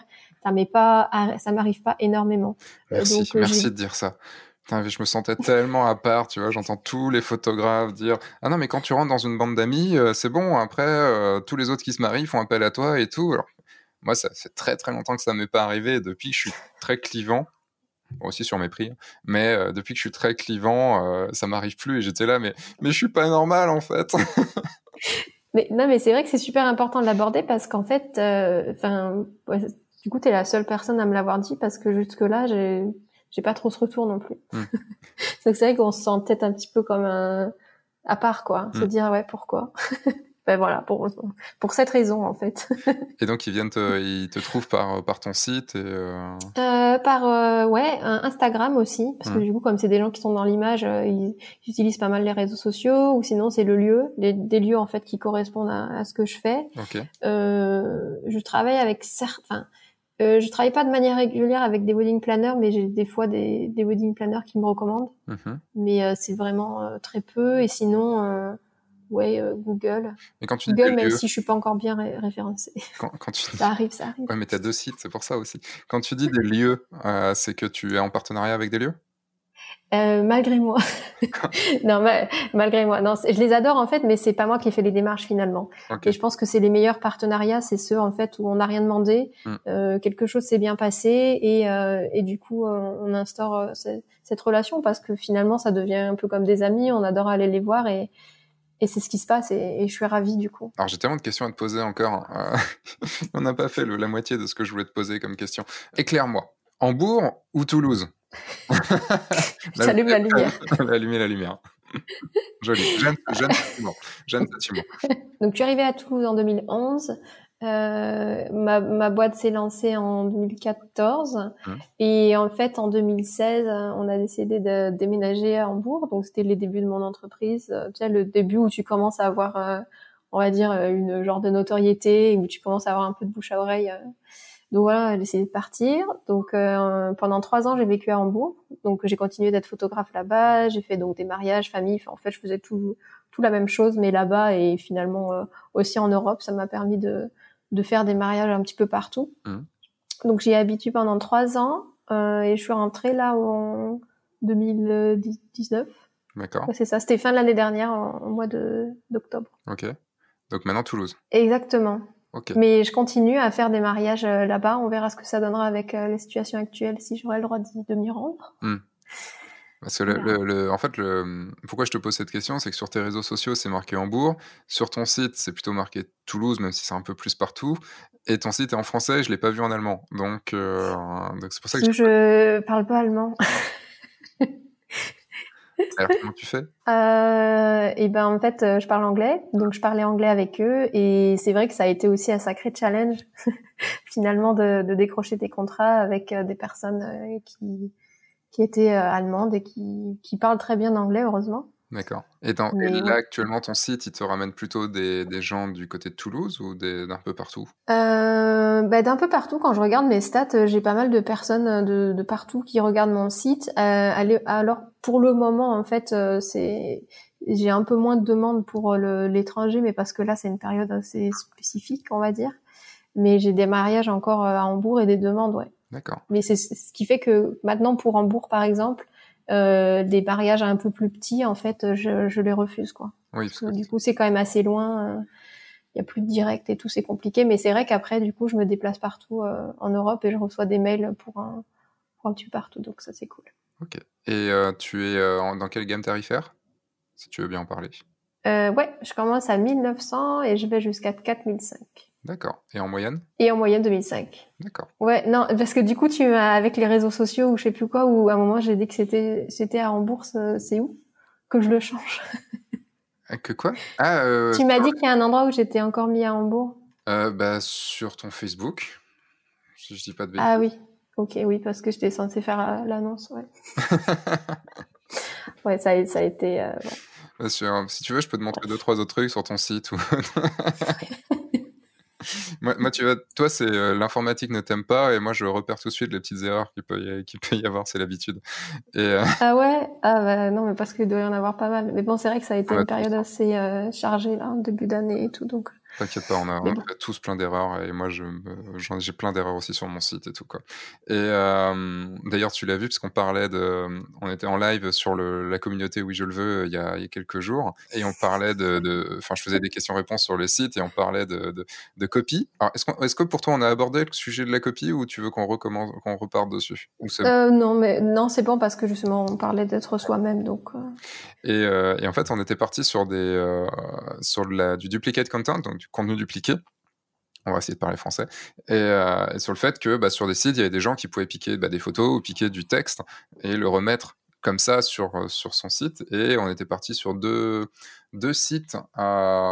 si je dis pas de bêtises, c'était un site, c'était Copyscape. Copyscan. Oui, ou Scan, ouais.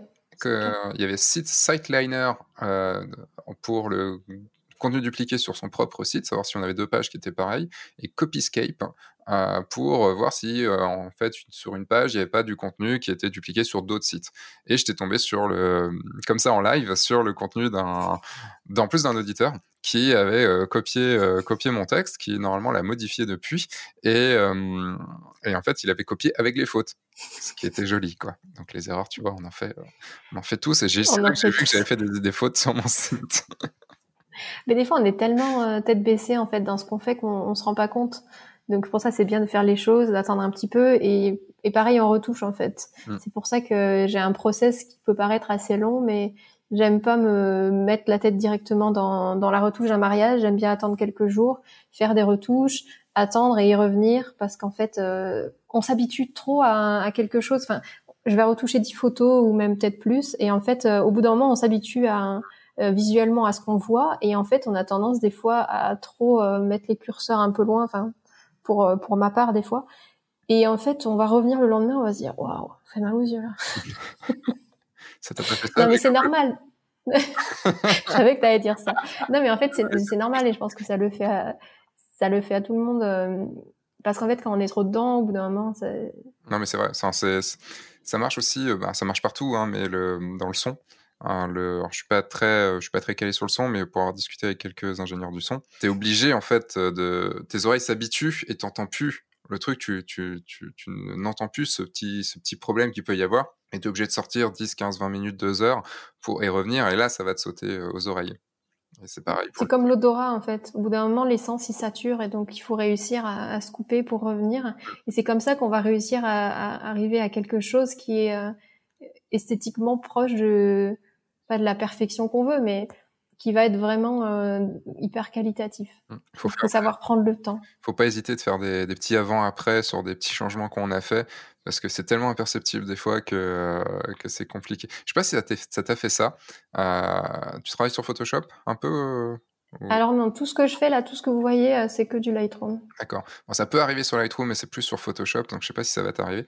C'est que, euh, en fait, je suis en train de, je suis avec une broche, je suis avec un, pinceau. Il y en a qui vont dire, ah, mais arrête avec l'anglais. Euh, je suis avec un pinceau et genre j'ai mis euh, un truc, c'est assez bas, genre 10% d'opacité, un truc comme ça, pour éclairer une, une partie. Et je peins et je peins une fois, deux fois, et je fais ah tiens c'est ouais c'est cool, je vais mettre un peu plus. Et je peins, je peins, je vois que ça fait pas plus. Et en fait après je, je, me, je remarque que mon pinceau en fait soit il était à zéro, soit il était pas sur le bon calque, soit il faisait rien. Donc en fait les, les, quelques premiers coups de pinceau ça a absolument rien fait. C'est mon cerveau qui a euh, qui, qui, a convaincu, enfin mon cerveau, de que ça fonctionnait parce que tu savais que ça allait faire ce résultat-là. Et non, c'est vrai ça. T'as l'impression qu'il se passe quelque chose alors qu'en fait il se passe rien. Mmh. Et c'est vrai que ça m'est déjà arrivé, même sur Lightroom, tu, tu fais et t'as l'impression que ça change. Sur Lightroom, le moment où tu te rends compte que ça marche pas, c'est là merde. non, mais sur Lightroom, ça m'est arrivé parce que, en gros, t'as mal cliqué sur la tirette. Tu vois, tu, tu, tu vas pour bouger la tirette et t'as mal cliqué dessus, donc ça fait rien. Mais toi, comme tu regardes pas la tirette, tu regardes que ton que ta photo, t'es là, tu fais, eh, c'est pas mal. Eh, mais pourquoi ça fait pas plus? Ah putain, ça n'a rien fait. c'est tellement ça. Et c'est là où on se dit finalement, euh, il y a quand même un, un, pouvoir énorme du cerveau et qu'on se fait vraiment euh, manipuler. Euh. On, se, on, se, manipule nous-mêmes. c'est ça. combien tu fais de mariages dans l'année? Alors en fait, ça dépend parce que chaque année, je me dis ouais, j'en fais un petit peu moins et en fait, j'ai du mal à j'ai du mal à mettre la, la barre stop. donc environ 15, ça dépend. D'accord. Et tu fais quoi? Enfin, ça représente une grosse partie de ton chiffre d'affaires ou c'est euh, ou t'as autre chose vraiment à côté? Euh, Alors donc moi je fais que de la photo. Ça représente quand même euh, pas mal de mon chiffre d'affaires. Après je fais donc de plus en plus des shootings éditoriaux. Je fais pas mal de séances famille, des portraits. Mmh. Donc donc voilà, ouais, ça représente quand même la plus grosse partie, mais je fais d'autres choses à côté. D'accord. Et à l'avenir, tu veux faire plutôt genre moite-moite ou? C'est quoi ton ambition? Je, Ce que je veux faire, c'est en faire moins, mais proposer des choses encore plus personnalisées aux gens. Et c'est pour ça qu'en fait, j'essaie de ne pas en accepter trop mmh. par rapport à ça. Après, en fait, euh, comme je, je l'ai annoncé sur Instagram avec un concours que j'ai fait, j'étais en train de d'ouvrir une partie studio en fait. Donc il y a quelques semaines, finalement, ça s'est pas fait avec les raisons qu'on connaît tous de, de confinement. Oui, parce qu'on en euh... le podcast, on est le on est le combien? On est le 8 avril. 8. 8 avril. Voilà. donc donc voilà, et donc je veux proposer en fait des photos euh, portraits et des photos aussi sur euh, euh, l'acceptation de soi. Enfin, ça après, si ça vous intéresse, je vous laisse aller voir le sur Instagram. J'en parle un petit peu plus. Quand tu parles de studio, c'est vraiment ouvrir un studio physique.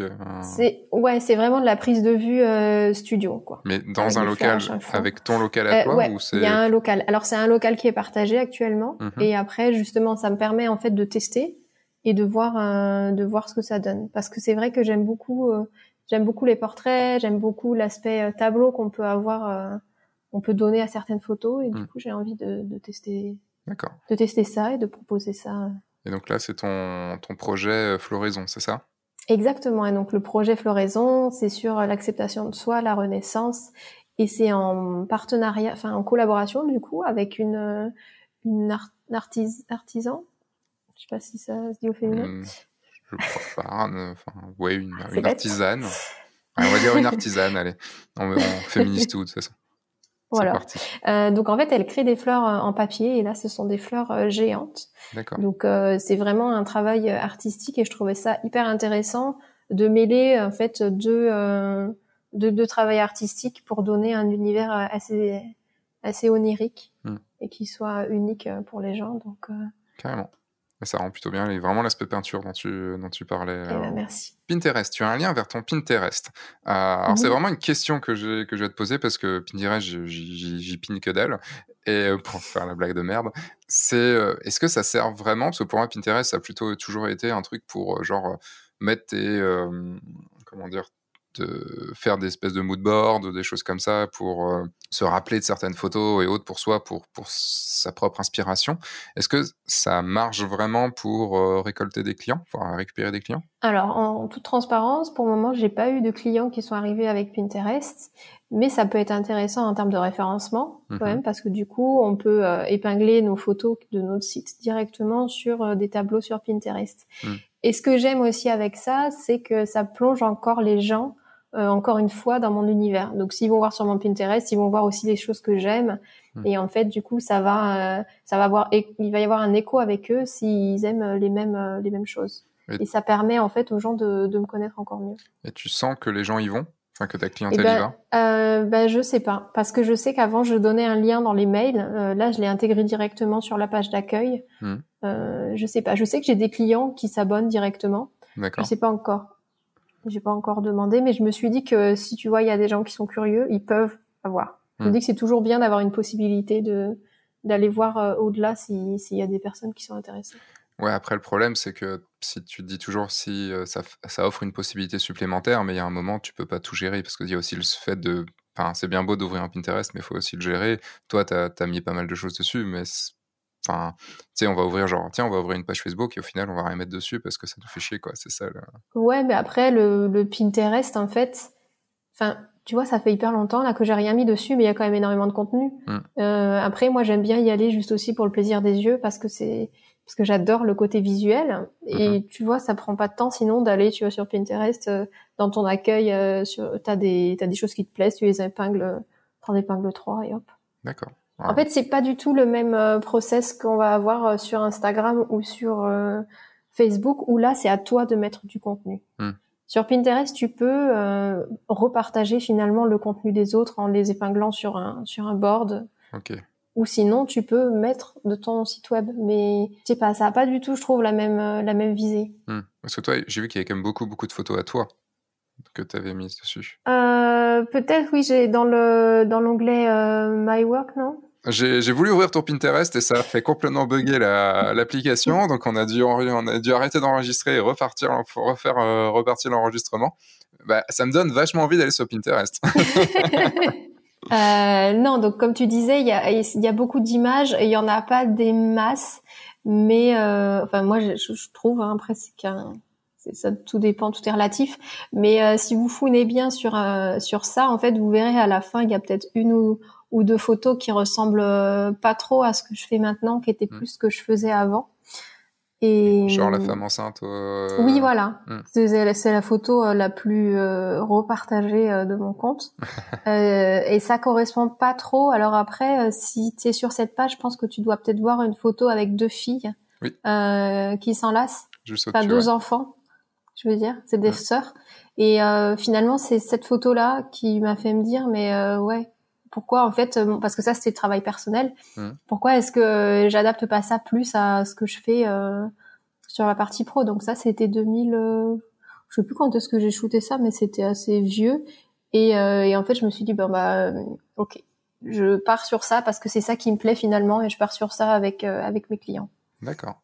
Alors j'ai pu voir sur Pinterest du coup que tu as shooté May une modèle qui s'appelle oui oui qui est une, euh, enfin ça fait longtemps que je l'ai pas vue, mais qui a été très très présente dans ma vie de photographe. Euh, donc ça fait plaisir de la revoir avec toutes ces, ces, ces taches de rousseur que tu as mis à ah, fond, à fond, à fond. J'en ai pas rajouté, promis. non, mais tu les as accentués un petit peu quand même. Ben après, en fait, euh, j'ai, il y a un moment où je travaillais vraiment justement sur les taches de rousseur et je sais pas si c'est une photo en noir et blanc, tu vois. Il y a les deux, mais c'est plus la noir et blanc où on voit vraiment beaucoup les. Parce que ouais, sur les sur les noirs et blancs justement, j'aimais bien faire ressortir euh, les taches de rousseur. Pour ceux qui suivent F1.4 depuis longtemps, c'était euh, c'est la modèle que j'ai euh, enfin j'ai fait un épisode une journée avec May et il y avait c'était son portrait sur l'épisode où j'avais fait la retouche extrême, le portrait extrême où j'avais fait ressortir à mort aussi ces, ces taches de rousseur. Mais c'était il y a longtemps tout ça. On a l'impression d'être vieux. Oui, bah c'était, euh, ça devait être en 2000, euh, ça en 2014, un truc comme ça quand même. 2013, hein. 2014, donc c'était il y a pas. Toi, tu commençais à être pro à l'époque. Ouais, c'est ça. Et ouais. Et donc juste pour finir sur Pinterest, en fait, ça fait un, non, mais c'est pas grave, ça fait un point de contact supplémentaire avec les gens. Euh, parce qu'il y en a qui vont pas aimer Facebook, il y en a qui vont pas aimer Instagram, et le maximum en fait, on peut avoir de points de contact avec nos clients. C'est c'est vraiment intéressant. Entre les gens qui arrivent sur ton site et les gens qui te contactent, est-ce que tu as une, euh, est-ce que tu sais à peu près le pourcentage euh, Parce que comme tu as un style très très affirmé, est-ce qu'il y a genre beaucoup de gens qui arrivent et peu de gens qui te contactent? Enfin, C'est ce que j'imaginerais au, au, final. Euh, alors, j'ai récemment changé mon, mon, site de WordPress à Squarespace, mmh donc j'ai pas, enfin mes analytics, je les suis beaucoup plus maintenant puisqu'elles sont directement intégrées dans, dans Squarespace, donc j'ai pas vraiment une vue. Euh, des autres années, en fait, c'est pas quelque chose que je prenais vraiment en compte parce qu'avant ça, j'étais aussi pas vraiment bien référencée. Mhm. Mais ce que je sais, c'est que j'ai énormément de photographes notamment qui vont voir mon site. Donc forcément, c'est c'est pas que des clients, ouais. euh, même s'il y en a, c'est des photographes clients. Mais euh, donc je sais très bien en fait qu'en termes de ratio euh, des personnes qui vont voir mon site et des personnes qui me contactent, il est peut-être plus faible que d'autres personnes. Mhm. Ça clairement.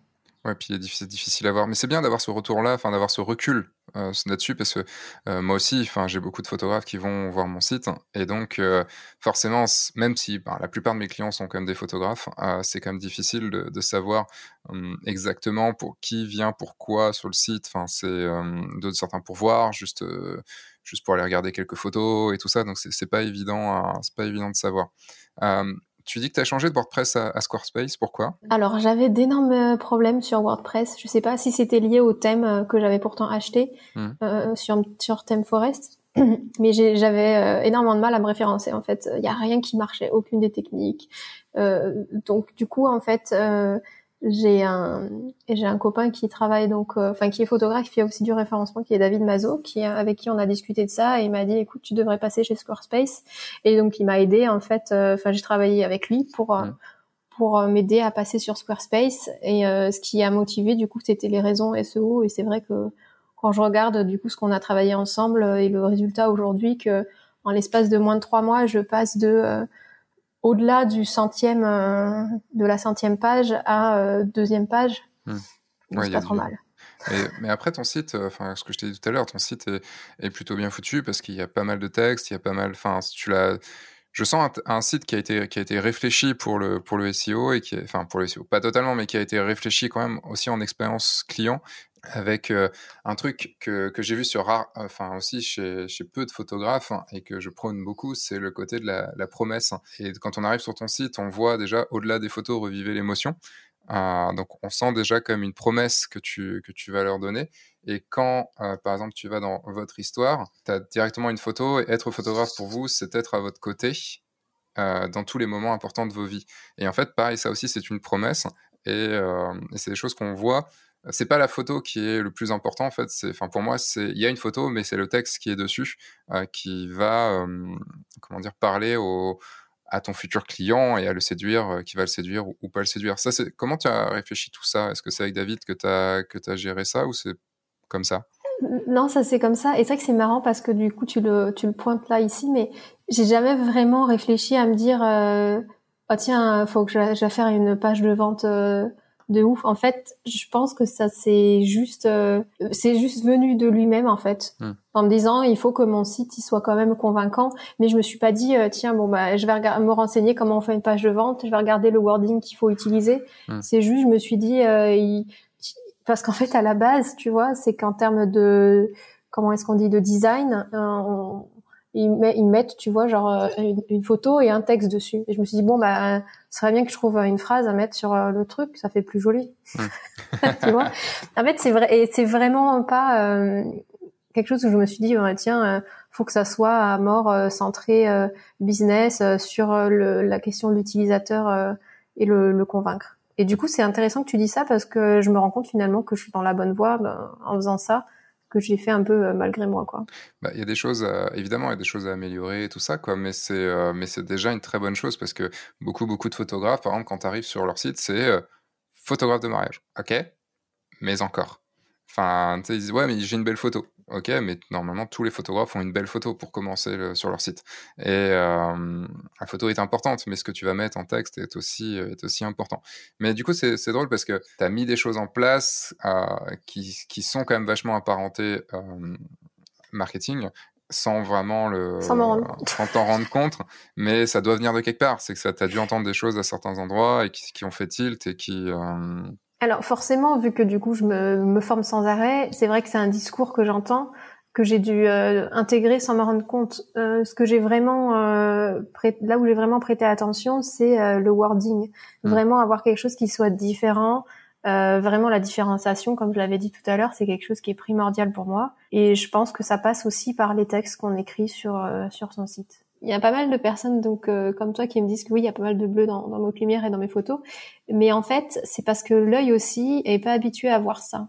Mais parce qu'en fait, moi je remarque qu'il y a beaucoup de photographes qui ont euh, beaucoup de magenta sur l'ensemble de la photo. Mais en hmm. fait, l'œil euh, s'habitue, enfin, c'est beaucoup plus habituel pour lui de voir ce genre de teinte et en fait, il, il s'en rend même pas compte. Et c'est du coup, c'est assez, c'est assez, c'est assez marrant parce qu'en fait, des fois, des personnes me disent ça et en fait, des fois, euh, je vois dans leurs photos que c'est euh, total magenta.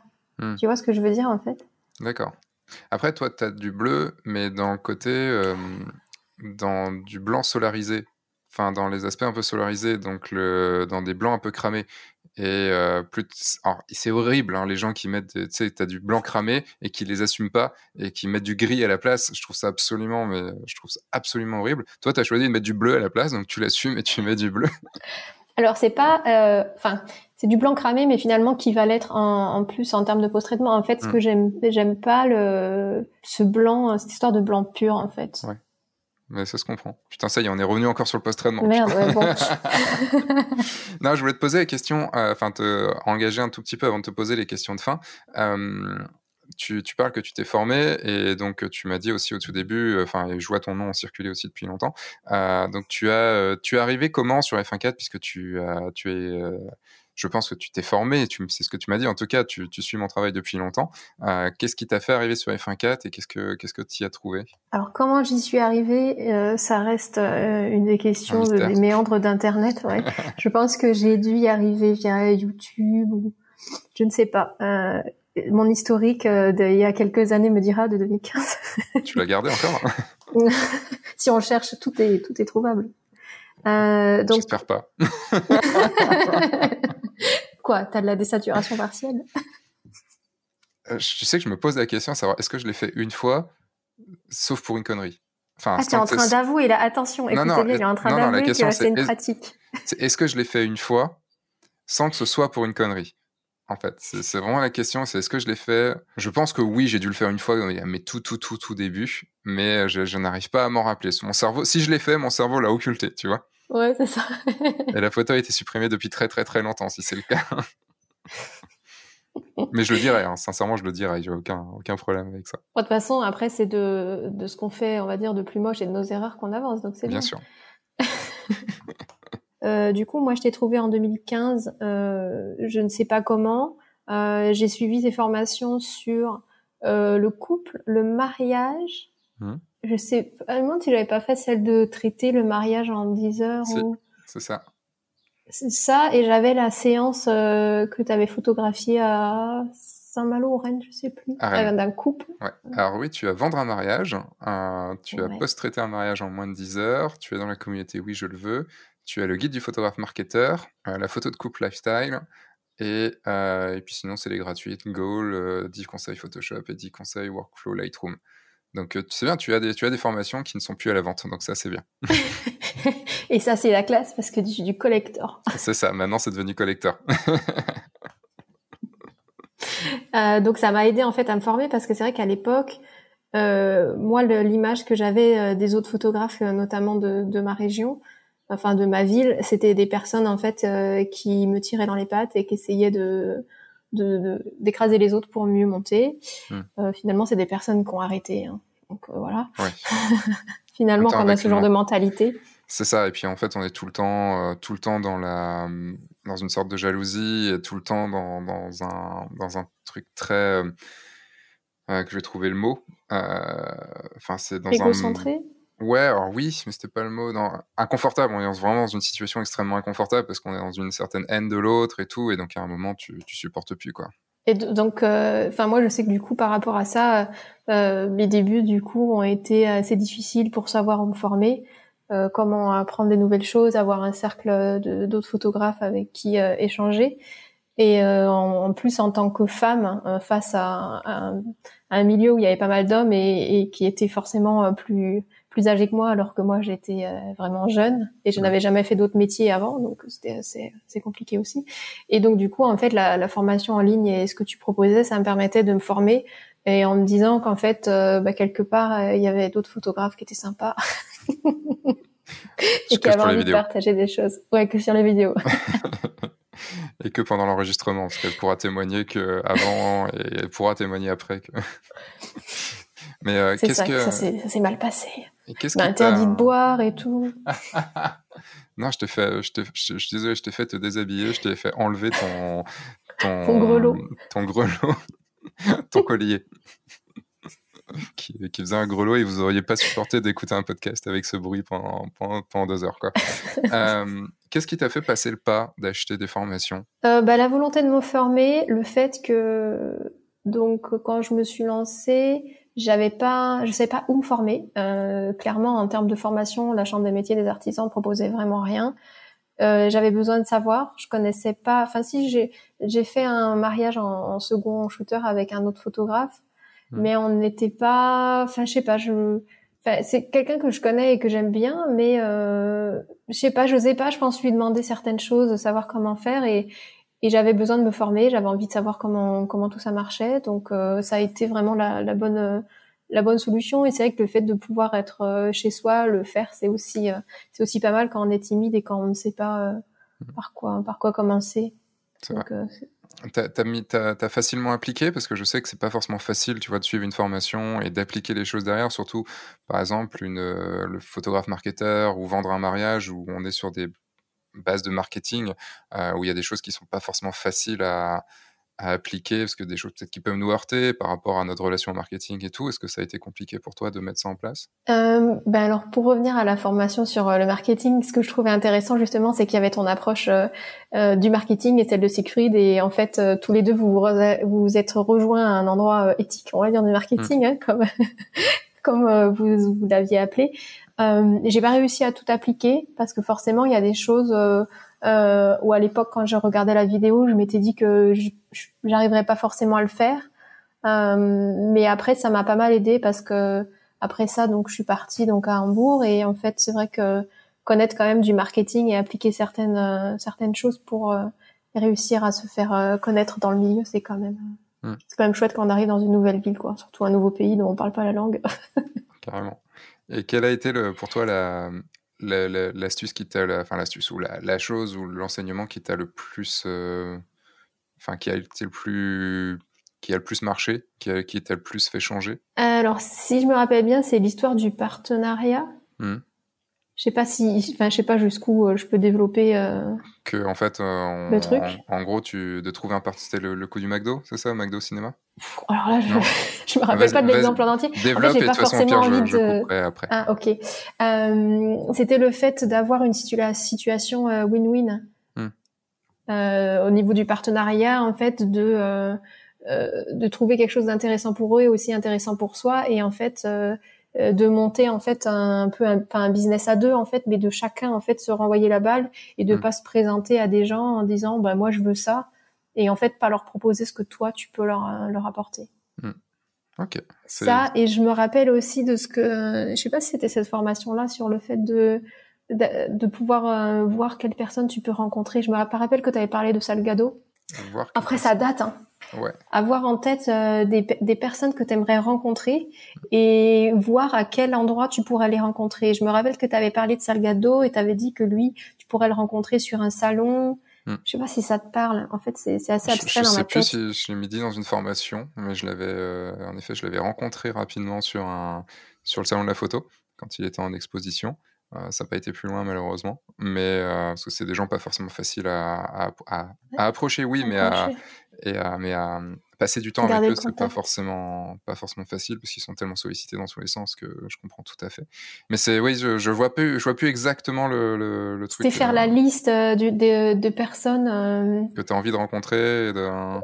Oui, ou qui pouvait t'aider dans ton business, je sais plus exactement. Mais c'est vrai qu'après, tu vois, il y a pas mal de choses en fait que que j'apprends dans des formations et après, en fait, ça s'intègre et mmh. tu vois, pour euh, te ressortir exactement ce que c'était, euh, c'est assez compliqué. Mais c'est euh normal. De toute façon, c'est fait pour ça en fait. Et tu, tu disais que tu avais une dernière question là-dessus. Tu disais que tu avais suivi pas mal de formations. Ça n'a pas été trop compliqué de suivre beaucoup de formations parce que c'est je trouve des fois compliqué d'en suivre plein et de les et de les appliquer. Parce que si on en suit plein on a au final on les applique pas on les applique pas forcément parce que ça demande du temps à, pour appliquer une formation. Et au final c'est du temps perdu. Après euh, j'ai un peu ce problème de boulimie d'information en fait. J'ai besoin de de d'apprendre de, plein de choses et de j'ai toujours cette euh, cette volonté qui est jamais rassasiée ouais de savoir euh, de connaître d'apprendre et donc c'est vrai que des fois c'est un peu plus dur d'appliquer en fait ce que j'apprends parce que j'ai envie d'apprendre quelque chose d'autre directement hmm. alors qu'en fait c'est pas encore intégré et qu'il faut travailler dessus oui c'est pas vraiment appris euh, c'est entendu mais c'est pas appris quoi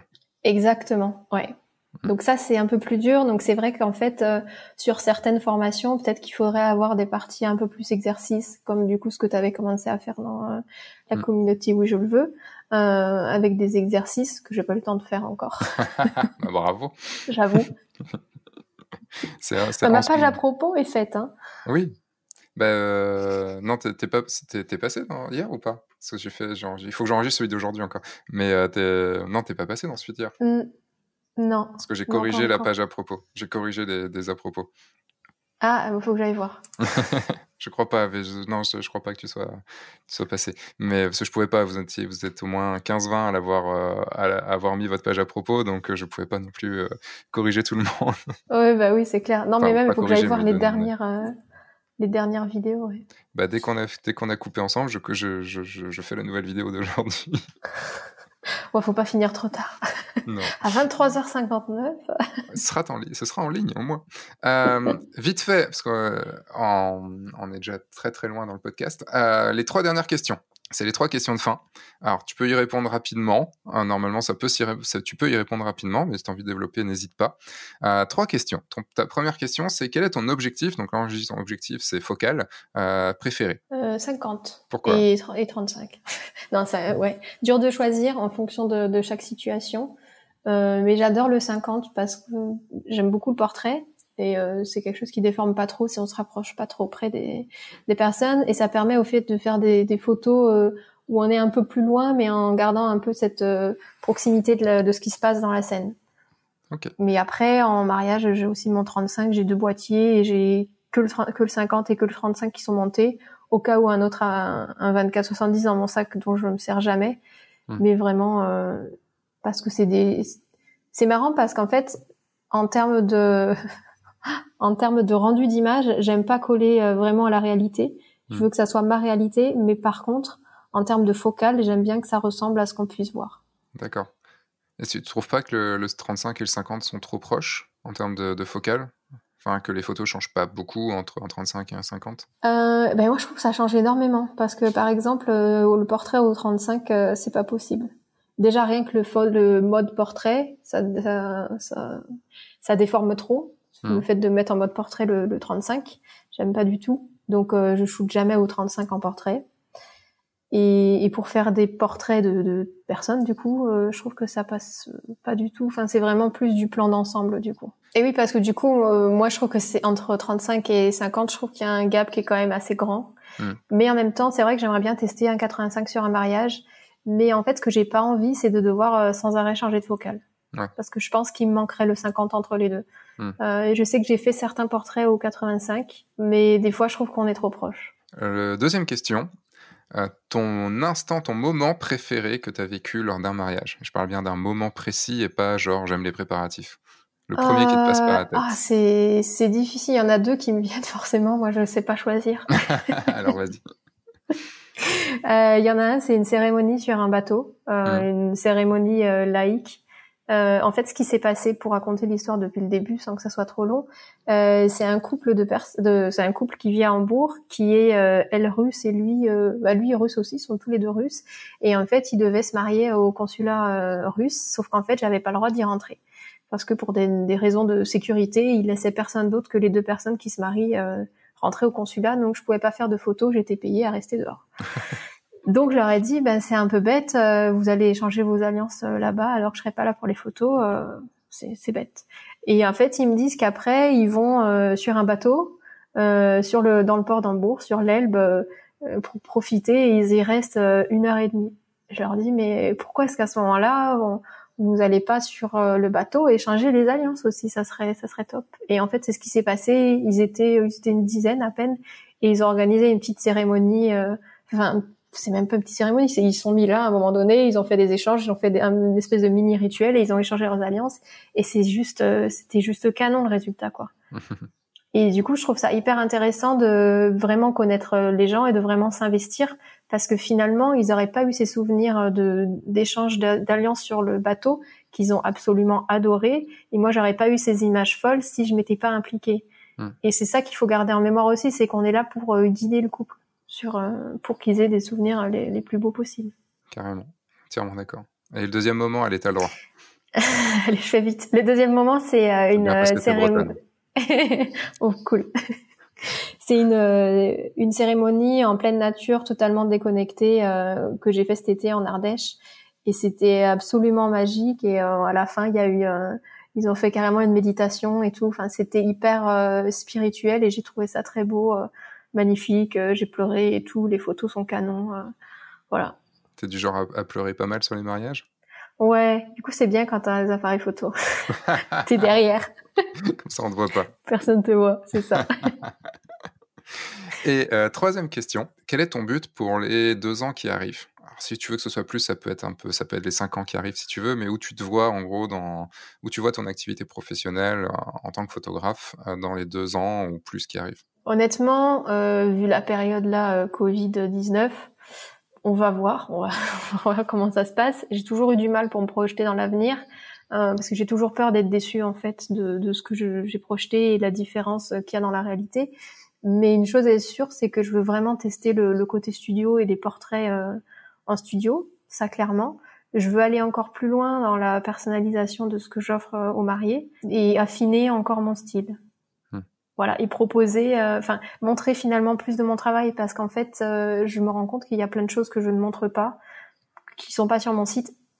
Donc euh, j'aimerais bien finir mon site aussi parce que depuis, que je me suis lancée il n'a jamais été fini. Bah, profites-en là on a le temps Exactement. Et il y a, y a, un petit, il y a, y a quelqu'un sur internet là, sur un groupe, oui je le veux là, qui, qui fait, qui donne des exercices pour travailler sur son site en ce moment. Ah ouais, je me demande qui c'est. je sais pas, je pense qu'il donne pas mal. Hein. Il, y a, une vidéo tous les jours de la semaine, donc il y a de quoi faire quand même.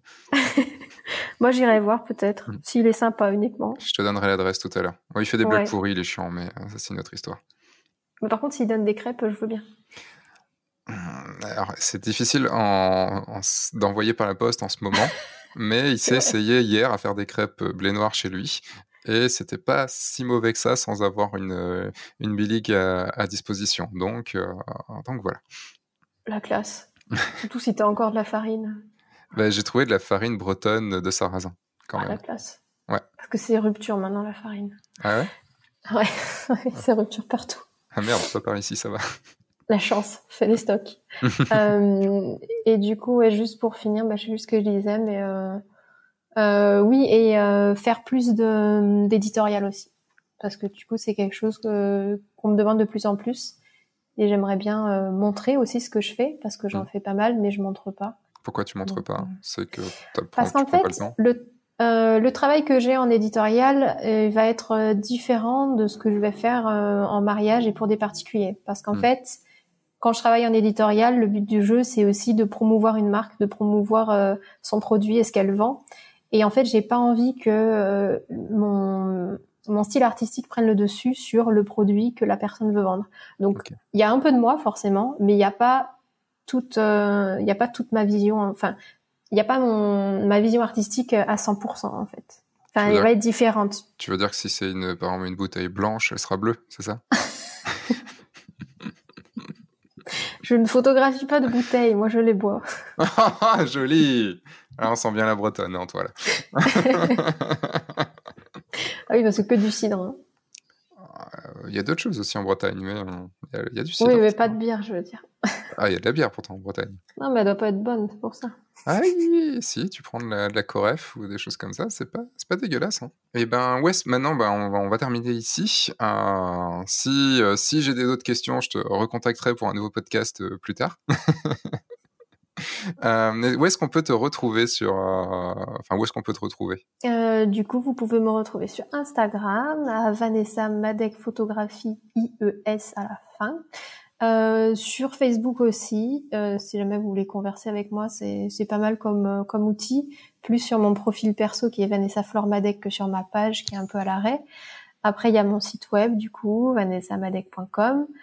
Et si vous voulez voir euh, sur Pinterest, euh, il y a aussi mon profil Pinterest. de toute façon, je, mettrai, je, mettrai, les liens dans la description. Enfin, peut-être pas tous les liens, parce qu'il y a des liens qu'on peut retrouver. Euh, si je suis un peu sur limité le site directement. Mais je mettrai les liens et, et puis comme ça, je vous, je vous, invite à aller voir les photos de, de Vanessa et de, bah, de, de, la contacter si vous le souhaitez. Bon, peut-être pas tous, hein, parce que sinon elle va se retrouver avec 3 milliards de, de messages et elle va pas réussir à répondre.